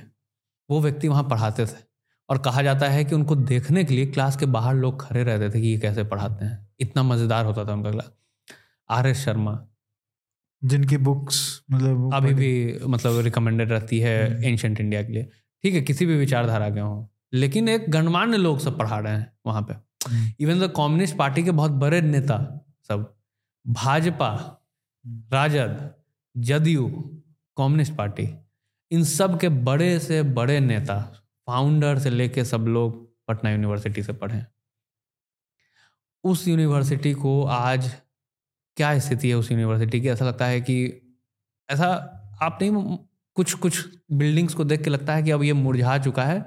सदियों पहले की कहानी होगी जब यहाँ पे क्लासेस चला करती होगी ऐसा ऐसा लगता है। हम्म, जंगल हो रखा है मतलब यूनिवर्सिटी में ऐसा कुछ मेंटेन नहीं है। मोहनजोदारो के खंडरों जैसा। हाँ अरे वो तो फिर भी मेंटेन्ड है। इसमें कोई मेंटेनेंस नहीं है। हम्म, कोई इसमें और सबसे बड़ी बात है कि बिहारियों के साथ ना एक जो हम मैंने देखा है कि जो एक बर्बादी का एक और जर है। जब भी आप कुछ पूछोगे पटना यूनिवर्सिटी की बात करोगे ना आप बिहारियों से या बिहार के एक्चुअली नेतागण से और ऐसे सबसे वो ना इतिहास बताएँगे कि अरे यहाँ से ये पढ़ा करते थे यहाँ से ये पढ़ते थे यहाँ से आज की बात कोई नहीं करेगा। हम्म, वर्तमान से उनको नहीं मतलब है। आप बोलो ना उसको कर्ण की कहानी सुनाएगा आपको चार घंटे बिठा के। आप बोलो माता सीता का जन्म स्थली और उसकी कहानी सुनाएगा जनक का सुनाएगा राजा जनक का कहानी सुनाएगा सब कुछ सुनाएगा वो। हम्म, जयप्रकाश नारायण का सुनाएगा अभी मैं कुछ समय पहले राजाओं महाराजाओं का पूरा की पाटलिपुत्र अरे अशोका तो हमारे अशोक मतलब सम्राट अशोक हमारे हम्म, इतने। और मतलब आते आते आज़ादी के बाद भी जयप्रकाश नारायण तक तो और था भी मतलब उस समय ऐसा नहीं कहूँगा कि वो नहीं था वो वो गलत नहीं है कहानियाँ वो कहानियाँ अपने हिसाब से सही हैं। इंदिरा गांधी जब प्रधानमंत्री पद से हटी थी इमरजेंसी के बाद तो वो वहाँ जब आई थिंक मुझे याद नहीं बेलची का ही कांड हुआ था वो ना- नालंदा के पास कुछ दलितों को जला दिया गया था। वो वहाँ से लौटी थी तो जयप्रकाश मतलब जयप्रकाश जी के पास गई थी मिलने के लिए। तो एक पावर वो उससे भी एक कुछ तो था बिहार के पास। एक झलकता था कि नहीं यार कुछ सेंटर है। वहाँ लोग जा रहे हैं बड़े से बड़े लोग। नतमस्तक करने जा रहे हों सलाम ठोकने जा रहे हों जा रहे हैं। जैसे आज बोला जाता है ना कि कुछ लोग जैसे कांग्रेस के सारे लोग दस जनपद जाते हैं सलाम ठोकने। हम्म, नागपुर जाते हैं कुछ लोग नागपुर से आते हैं कुछ लोग। हम्म, वो उसमें सच्चाई कितनी होती है उससे मतलब नहीं होता है बट उस जगह का उससे एक उस जगह का औधा पता चलता है कि नहीं यार उस जगह में है कुछ। अंबेडकर साहब नागपुर के थे तो एक जगह का पता चलता है कि यार उसकी वैल्यू है कुछ। और प्रेजेंट में भी वो वैल्यू कंटिन्यू हो रही है। वो बिहार उस तरह से जीता था। बिहार के जितने लोग हैं हम्म, सब लोग बताते हैं कि बिहार की जो राजनीतिक एक्चुअली में जो चिंतन था आप देखो कि ठीक है हम बहुत तरह की बातें कर लें ओबीसी पॉलिटिक्स कर लें। अगर मैं तो कुछ लोग इसको बहुत नेगेटिव वे में देखेंगे। मैं इसको बहुत सकारात्मक वे में देखता हूँ कि actually Bihar one of the few state था जहाँ सबसे पहला ओबीसी सीएम बना था। बाकी जगह तो बाद में बात शुरू हुई वहाँ पहले ही हो गई। इन टर्म्स ऑफ़ राजनीतिक एसिमिलेशन और चिंतन वाकई में आ गया था। वो स्टेबिलिटी नहीं रहा उस कारण से उसका फॉल आउट ये हुआ बिल्कुल हुआ। लेकिन उसको पूरा नेगेटिव ही देखें कि एकदम मतलब खत्म हो गया बर्बाद हो गया ऐसा नहीं है। हम्म, उसमें मतलब मुझे ऐसा लगता है that was like a thing that would happen उस समय हो बाद में हो। हाँ समय पर डिसाइड कर सकते हैं कि नब्बे में हो कि पंचानवे में हो। तो ये पूरा का पूरा जो इंस्टीट्यूशन था इसको हटाया गया। अच्छा और लालू यादव जी में खासियत थी उनके राज्य में। उसके उनके पहले के ओबीसी सीएम्स जितने थे उनका आप देखोगे तो उनको कहते हैं लोग कि वो ना ढल गए थे व्यवस्थाओं के साथ कि अच्छा पटना यूनिवर्सिटी ऐसे चल रहा है तो चलने देते हैं हम्म, अच्छा व्यवस्था है। वो सीएम बने थे जैसे कर्पूरी ठाकुर जी वो सीएम बने हैं ओबीसी और ऐसे जाति से आगे लेकिन वो आ करके क्या कर रहे हैं वहाँ पे? तो सिस्टम्स वो वैसे ही चला रहे हैं क्योंकि उनको उन इंस्टीट्यूशंस की अच्छाई धीरे धीरे पता चलने लगी कि नहीं यार ये ज़रूरी है हम्म, रहना। लालू यादव जी ने ये देखा कि अगर उनको लंबे समय तक टिके रहना है and if he has to be at the pinnacle of this backward politics he has s- be seen as the one who destroys each and every organization. Hmm, क्योंकि वो ऑर्गेनाइजेशन जो है ऐसा माना जाता था कि अपर कास्ट का डेन है वो पूरा। अच्छा। ऐसा मानते थे लोग कि वो मतलब ये ऐसा परसेप्शन था और पढ़ने में जनसंख्या वाइज देखे तो सही भी बात होगी कि मतलब ज़्यादातर लोग जो पढ़ रहे हों अपर कास्ट हों पढ़ा रहे हों वो अपर कास्ट हों। वो आज भी डिबेट चलता है अभी भी। लेकिन इसका ये तो अर्थ नहीं है कि आप उसको ख़त्म ही कर दो क्योंकि वहीं पे ये व्यवस्था करनी चाहिए थी कि अपने भी लोग उनके जा, हर जाति के लोग वहाँ पढ़ पाएँ। हम्म, लेकिन उनको पैरेलल कोई व्यवस्था अल्टरनेट व्यवस्था उनके दिमाग में नहीं थी। तो वोट लेना है लगातार। हम्म, अपने आप को स्टार की तरफ़ प्रस्तुत करना है। तो उन्होंने बाकियों से अलग रूट लिया। उन्होंने एक्टिवली दिखाया कि मैं डिस्ट्रॉय करूँगा और उससे उन्होंने बैकवर्ड कास्ट का मोबिलाइजेशन किया कि देखो, ये सब जो इंस्टीट्यूशन जहाँ पे ये लोग राज कर रहे थे, आराम से बैठ कर, इस सबको मैंने बर्बाद किया। इन लोगों को मतलब दिखा दिया, इन लोगों की हैसियत, ऐसा टाइप्स बहुत फ़ेमस ऐसा आता है कि एक बड़े अधिकारी थे, वो हाथ में खाना लिए हुए हैं, प्रसाद या कुछ ऐसे लिए हुए और लालू यादव ऐसे बैठ खा रहा है, ऐसे बस। और वो जूठा वो हाथ में लिए हुआ लालू यादव बार बार ऐसे ले रहे हैं खा रहे हैं रख रहे हैं खा रहे हैं रख रहे हैं। हम्म, that was actually symbolic gesture की लुक अभी मैं कहाँ पे हूँ? किस जाति से आके मैं कहाँ पे हूँ? और तुम कहाँ पे हो? हम्म, तो वो एक्टिवली इस बात को करते थे। मतलब आज मोदी जी के विषय में बोला जाता है सिम्बोलिज्म ऑप्टिक्स ये सब। मतलब लालू यादव मतलब इन चीज़ों के मतलब before the advent of social media हाँ but Modi's active Modi symbolism is more to appease more people to his without alienating बिल्कुल बिल्कुल उनका तो पूरा अलग है कंपेयर नहीं मतलब इन टर्म्स ऑफ़ जस्ट की मत मैं बात कर रहा हूँ कि वो कैसे यूज़ करते थे उसको। क्योंकि उनको एक सर्टन मैसेज देना होता था समाज को। उन्होंने एक्टिवली डिस्ट्रॉय किया। एक एक professor H C Verma sir IIT Kanpur भाग गए। मतलब भाग गए इन गलत भागना गलत शब्द होगा बट कोई ऑप्शन नहीं था उनके पास। हम्म, मतलब एक एकेडमिक को जब तक फ्रीडम नहीं मिलेगा काम करने का ये क्या कैसे काम करेंगे वो? वो वहाँ काम किए। आज रिटायर हुए बहुत गुणगान हुआ। आज सोचिए कल्पना कीजिए कि वो पटना यूनिवर्सिटी से रिटायर होते। मुख्यमंत्री जाते हैं मिलते। एक मतलब समाज में भी एक बौद्धिक जो तत्व है उसको जगाने का एक काम कहीं ना कहीं समाज के भी हर वर्ग का है और राजनेताओं का भी है। बिहार में एक्टिवली ये किया गया अगेन लालू यादव जी के समय के बाद हम्म, कि इस बौद्धिक जो तत्व है उसको मार दो। ज़्यादा सवाल जवाब ना हो। हम्म, अच्छा जो हम लोग ये डिस्कशन कर रहे हैं हम जो बोल रहे हैं कि बिहार की जो प्रति व्यक्ति आय है इतनी है ये बिहार में डिस्कशन नहीं हो रहा है सबसे बड़ी बात। हम लोग भी दिल्ली बैठ के नोएडा बैठ के कर रहे हैं क्योंकि वहाँ हो नहीं सकता वहाँ के बौद्धिक तत्व को मार दिया गया है। हम्म, सुनना ना सुनते हैं लोग ना समझते हैं इन विषयों के। अरे क्या प्रति व्यक्ति आय क्या है मतलब? नहीं समझते हैं। और ये बहुत दुखद है। और बिहार का जो तबका इस बात को समझता है उसका फिर मैं जाऊँगा वहाँ बेस पे पटवा टोली वाला उदाहरण। कि वो हम्म, निकल चुका है। वो यूएस में सेटल्ड है दिल्ली में सेटल्ड है बॉम्बे में सेटल्ड है और वो बढ़िया कर रहा है लाइफ में सबसे बड़ी बात। ऐसा नहीं है कि वो खराब वो बढ़िया जी रहा है जीवन। मतलब ऐसा तो कोई स्पेस है ही नहीं ना चाहे आप बॉलीवुड ले लो चाहे आप अ, कोई भी क्रिएटिव इंडस्ट्री ले लो चाहे आप लिबरल आर्ट्स ले लो चाहे आप साइंस ले लो चाहे आप टेक्नोलॉजी ले लो चाहे आप ब्यूरोक्रेसी ले लो चाहे आप पॉलिटिक्स ले लो। मतलब ऐसा तो कुछ है ही नहीं कोई फ़ील्ड बचा ही नहीं है जिसमें और मतलब ऐसा नहीं है कि सिर्फ़ एलीट में आप लेबर क्लास ले लो हर एक जगह पे ही तो वो हर एक फ़ील्ड में ही हर एक देश के कोने में और विदेश में भी आपको तो बिहारी जो है वो आगे बढ़ रहे हैं लेकिन आपको गार्ड आप ऐसे ही मैं बोलता हूँ कि किसी मीटिंग में आप जाओगे तो एक, एक दिन मैं नेहरू सेंटर गया था किसी मीटिंग के लिए तो गेट पे जो गार्ड थे वो बिहारी थे हम्म। और जिनसे मेरी मीटिंग थी वो आई थिंक नेहरू सेंटर के कुछ तो हैं वो मतलब मैं अभी ध्यान नहीं एग्जैक्टली क्या पोजीशन होंगे बट सीनियर पोजीशन पे। हम्म। वो भी बिहारी थे हम्म, तो वो जो पूरी हायरार्की है ऊपर से नीचे तक वहाँ पे बिहारी बैठे हुए हैं। हम्म, तो इसीलिए मैंने इतने देर के जो जो भी हमारी अभी तक की भी जो चर्चा हुई उसमें मैंने समाज को ऐसा नहीं बोला। समाज तो अपना बेचारा अपने हिसाब से अपना रास्ता निकाल रही है। मजबूरी है क्या करें? कि जीना तो है मर तो जाएँगे नहीं। तेरह करोड़ लोग ये तो नहीं कहेंगे चलो यार ख़त्म कर लेते हैं अपने जीवन को ऐसा तो होगा नहीं। हम्म, वो अपने अपने तरह से और अच्छा ही कुछ कर रही है सबसे बड़ी बात। मतलब एज एन एज अ समाज अगर आप देखो तो उस सारा जो है अपटिक ही हो रहा है। हम्म।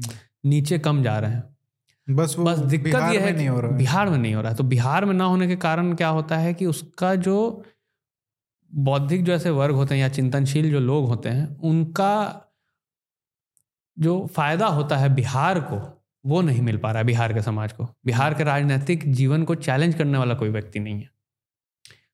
जो नैरेटिव सेट है वही है। कि तो आज इतनी चीज़ें हुई कास्ट सेंसस हुआ हम्म, सब कुछ हुआ। किसी ने एक मूलभूत सवाल पे कहीं वहाँ चर्चा नहीं हुई कि कास्ट सेंसस जो मैंने अभी अपने बात भी की कि हम्म, 1880 से हो रहा था।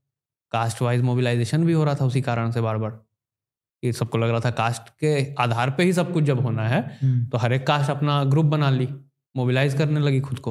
हम्म, इन विषयों पे कोई चर्चा नहीं ना आपको विधानसभा में इसकी चर्चा मिलेगी सबसे बड़ी बात ना आपको वहाँ के बौद्धिक वर्ग में ये चर्चा मिलेगी।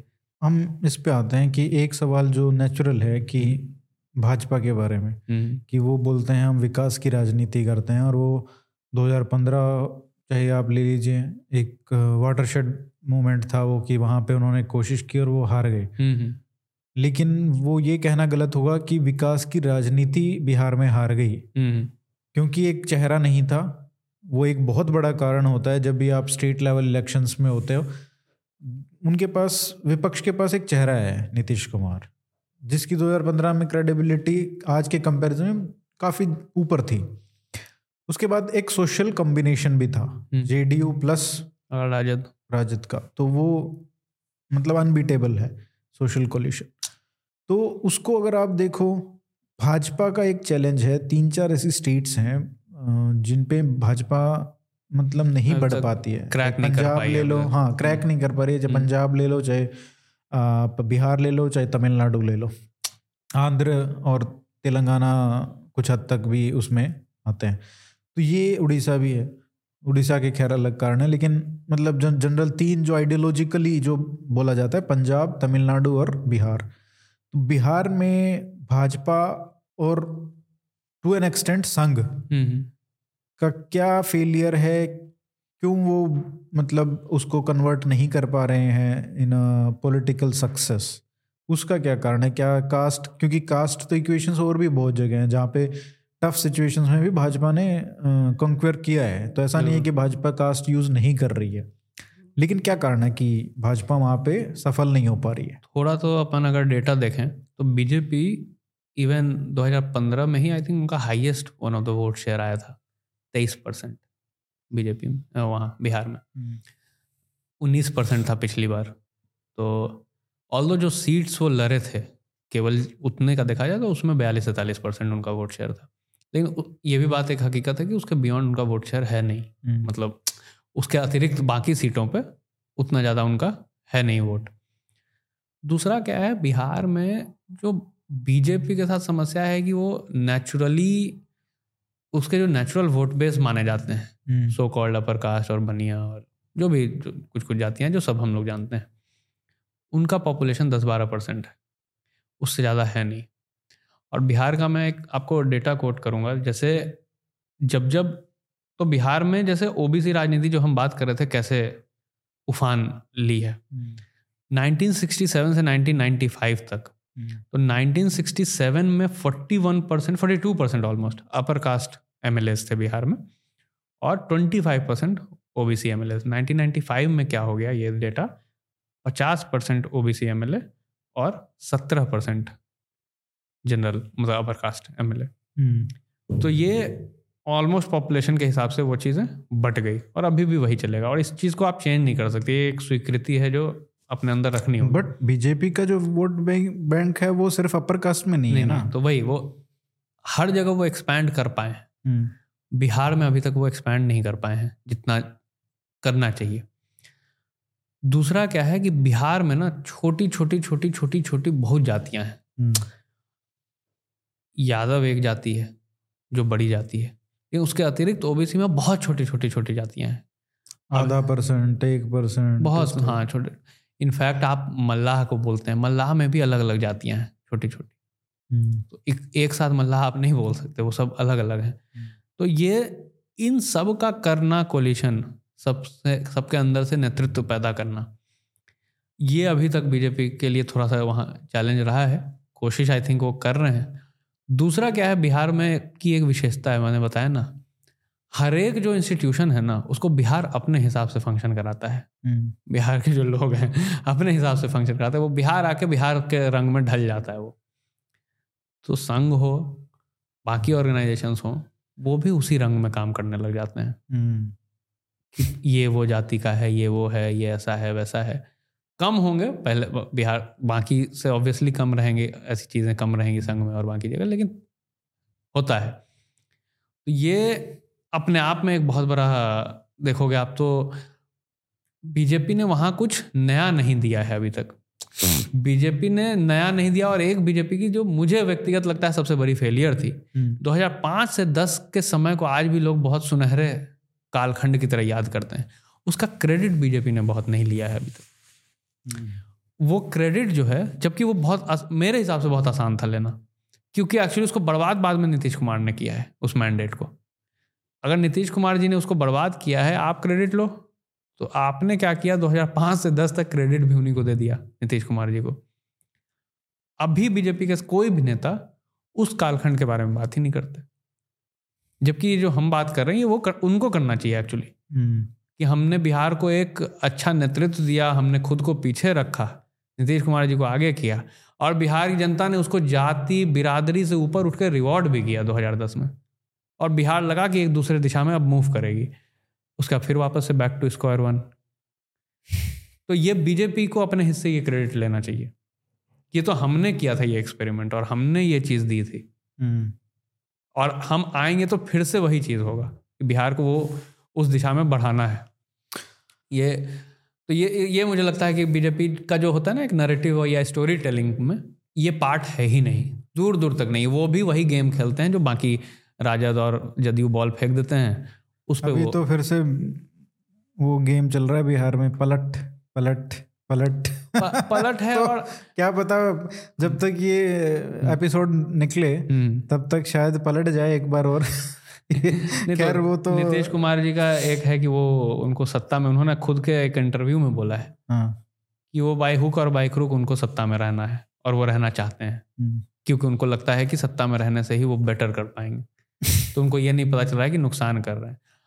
दूसरा क्या है एक बीजेपी के साथ एक और जब आपने राजनीतिक सवाल पूछा जो युवा हैं वहाँ के एक्चुअली जो बिहार के युवा हैं वो बहुत आक्रोशित है। हम्म, वो बियॉन्ड कास्ट आक्रोशित है। इनफैक्ट आप जब वोटिंग देखोगे तो 2020 के चुनाव में तेजस्वी यादव को युवा जो हैं 18 से 25 30 वाले वो ज़्यादा तेजस्वी यादव को वोट किए थे बियॉन्ड कास्ट जाके क्योंकि हम्म, त्रस्त हो गए हैं। नीतीश कुमार जी से एक इंटरव्यू में एक पत्रकार ने पूछा था यहाँ सर बेरोज रोज़गार की कोई अभी तक साधन नहीं हुआ तो उन्होंने पता क्या जवाब दिया था? जिस चीज़ पे ये लोग ट्रोल किए थे प्रधानमंत्री जी को। हम्म, क्या बोलते हैं ये? पहले दुकान खुलता था कहीं। अब देखो दुकान खुल रहा है ना सब जगह। और उनका रोज़गार का मतलब उनका विजन वही है कि हाँ मतलब लॉ एंड ऑर्डर सुधर गया दुकान खुल रहा है हो गया। नो बिग इंडस्ट्री नथिंग दूसरा युवाओं का जो सम युवाओं की जो एक समस्या है जो मैं आपको एक बताऊँ। आप देखो कि हर स्टेट की समस्या है कि पेपर कंडक्ट नहीं करवा पाते हैं वो किसी भी हम्म, ये तो बहुत बुरा हर स्टेट में ये बुरा हाल हर स्टेट का है। अच्छा और बिहार के लोग एक एक अपॉइंटमेंट लेटर लेके पाँच पाँच छः छः साल रुके रहते हैं। ना जाने कब चिट्ठी आएगी कॉल आएगा। हाँ, कम से कम दूसरे स्टेट्स में अपॉइंटमेंट लेटर ही नहीं मिलता है। या अब मैं आपको बताता हूँ पेपर लीक्स का देखो अभी। अभी जब हम बात कर रहे हैं तो सिपाही भर्ती का पेपर लीक का वहाँ हम्म, हो गया है कि सिपाही भर्ती में पेपर लीक हो गया अब उसको फिर से कैंसिल किया जा रहा है। हम्म, बच्चे बेचारे ना जाने कब से एग्ज़ाम भर भर के ट्रेन जाते हैं कुछ दिल्ली में रहते हैं वो भी एग्ज़ाम देने जाते हैं। हम्म, फिर एसएससी का एग्ज़ाम का पेपर लीक हुआ था। First phase of clerk level जो एग्ज़ाम होता है उसका पेपर लीक हुआ था। बीपीएससी का प्रीलिम्स था सिक्सटी सेवन प्रीलिम्स उसका पेपर लीक हो गया। फिर एक और क्लर्क लेवल एग्ज़ाम था उसका फ़ेज़ वन और फ़ेज़ टू उसका पेपर लीक हो गया। और ये सब कब हुआ है? After the famous Ruby Rai incident. ये कौन सा इंसिडेंट है? रूबी राय तो बेसिकली जो बिहार बोर्ड जो होता है हम्म, बिहार बोर्ड से जो बारहवीं पास की थी हम्म, वो टॉपर थी बिहार बोर्ड की। उनसे जब इंटरव्यू में पूछा गया कि आपने क्या पढ़ाई की है हाँ, तो उनको समझ ही नहीं उनको सब्जेक्ट तक का पता नहीं था कि क्या सब्जेक्ट है और क्या उस सब्जेक्ट में होता क्या है। हम्म, तो पता चला बाद में कि ये तो बहुत बड़ा स्कैम है कि किसी परिचित को टॉपर बना दिया जाता है हम्म, बिहार बोर्ड में। हम्म, इतना थूथू हुआ था बदनामी हुई थी बिहार की जबकि बिहार के लोग मेधा अपने मेधा के लिए जाने जाते हैं। हम्म, उसके जस्ट विपरीत इन्होंने पूरा उसको पूरा का पूरा बर्बाद कर दिया। हम्म, उस पे मतलब एकदम लालछन लगा दिया। हम्म, कोई भी सरकार होती तो कम से कम उसके बाद तो सचेत हो जाती। है हम्म। मैं आपको बताता हूँ जैसे आपने बिहार का बताया मैं हरियाणा का बताता हूँ आपको। तो एचएसएससी का एक था वो उसने ग्राम सचिव का एक पंचायत सेक्रेटरी का एग्ज़ाम होता है वो अ, उनको वो करना पड़ा था क्योंकि एक रैकेट उनको मिला था जिसने आंसर कीज लीक कर दिया था तो वो कैंसिल करना पड़ा। उसके बाद फ्लाइंग स्क्वाड थी सीएम की। उसने लोअर डिविजनल क्लर्क का एक इलेक्ट्रिसिटी डिपार्टमेंट में वो पेपर था वो भी लीक हो गया था। उसके बाद हिंदी पेपर था क्लास ट्वेल्थ का हरियाणा बोर्ड का वो लीक हो गया था। 2019 में एचएसएससी को आईटीआई इंस्ट्रक्टर का एग्ज़ाम था। आ, वो कैंसिल करना पड़ा। मतलब सत नायब तहसीलदार का था। ऑल वो लीक हो गया ऑल इंडिया ट्रेनिंग मॉड्यूल चलाना अरे मतलब पूरी लिस्ट है भाई। ऑल मैंने भी उसमें तो कुछ पिछले पाँच साल में मेरे ख्याल से हरियाणा में एक भी पेपर ऐसा नहीं होगा जो अच्छे से ढंग से हो गया हो एक्सेप्ट एक या दो पेपर को मुझे लगता है कि इस पे तो पूरा भारत में एक पूरा भारत में राजस्थान में अभी हाँ, राजस्थान में सरकार पलटी है तो उसका एक बहुत बड़ा कारण है। और ये आप समझो कि मुझे लग रहा है पूरे भारत में हो रहा है। और स्टेट गवर्नमेंट्स एट ईज हैं इससे कि हाँ ये तो हर जगह हो रहा है। हम्म, कोई सवाल जवाब नहीं है।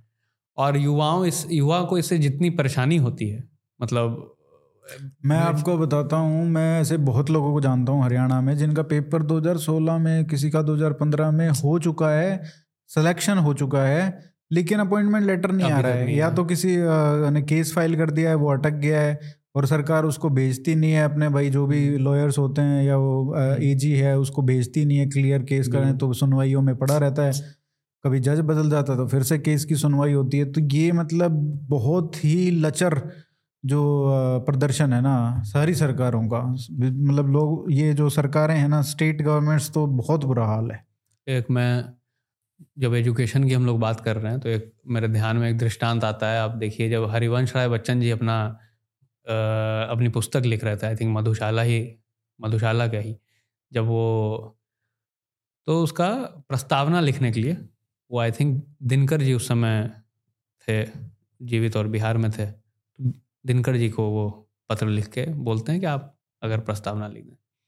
दिनकर जी कहते हैं कि शायद ये मेरे विभाग का होगा नहीं, मैं लिखूँगा तो उतना अच्छा नहीं हो पाएगा। आप एक और उस समय के बहुत गणमान्य कवि थे वो उस समय आई थिंक चंपारण या कहीं पोस्टेड थे वाइस चांसलर थे। उनको उन्होंने भेजा वो। और वो ना तीन चार बार फिर वो बेगूसराय आता है वो लेटर वो फिर चंपारण जाता है। बिहार के अलग अलग ज़िले में वो लेटर घूमता है क्योंकि बिहार में ही वो सारे कवि थे अलग अलग हम्म, माखनलाल चतुर्वेदी से लेके सब लोग मतलब उस समय तत्कालीन बिहार में सर्व कर रहे थे या बिहार में थे? दिनकर जी स्वयं थे वो अपने आप में। तो ये सारा पूरा वो गोल गोल घूमता था।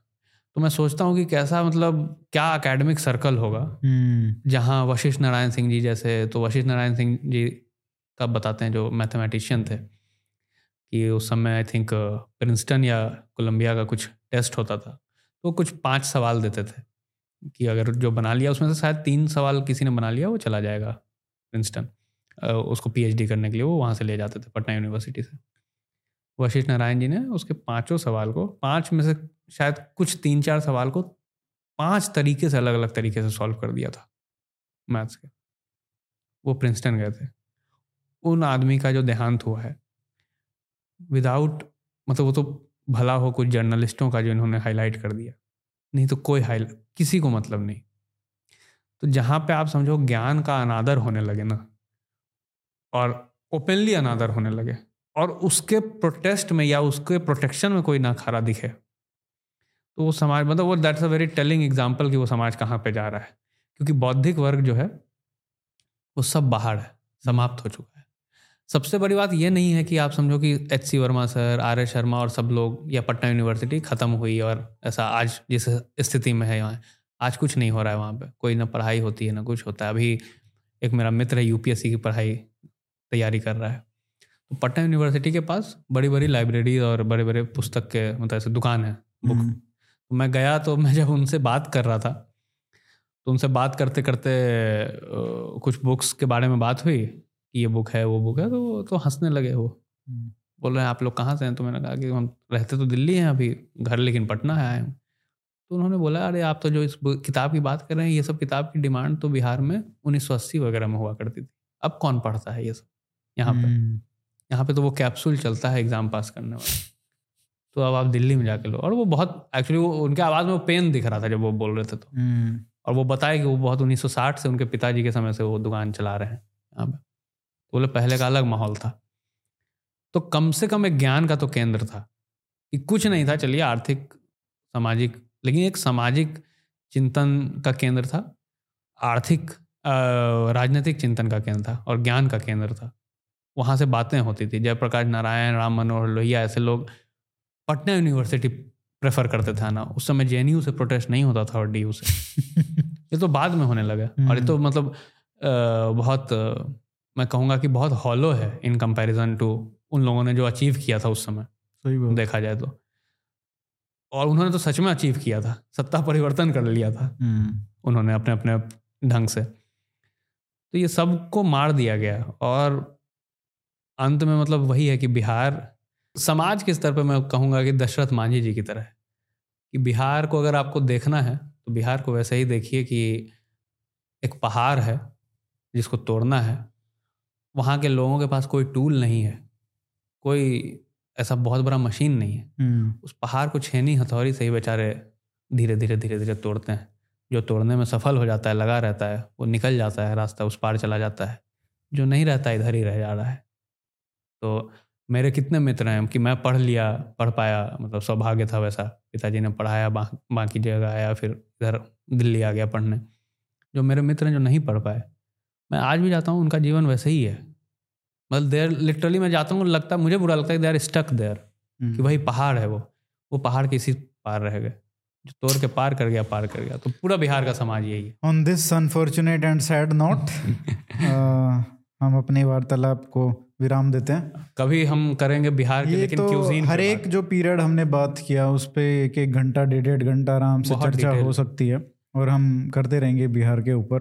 तो आदर्श भाई आने के लिए इतना समय देने के लिए बहुत बहुत धन्यवाद। आपने सभी दर्शकों का ज्ञान वर्धन किया और बिहार के बहुत सारे जो एस्पेक्ट्स हैं जिनके बारे में लोगों को नहीं पता है उनके बारे में बताया।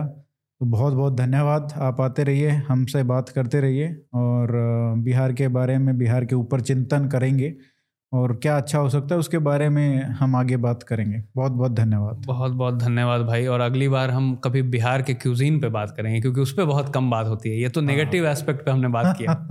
अच्छे हाँ पॉजिटिव एस्पेक्ट्स पे भी बात करेंगे बिल्कुल। चलिए। थैंक यू सो मच धन्यवाद भाई।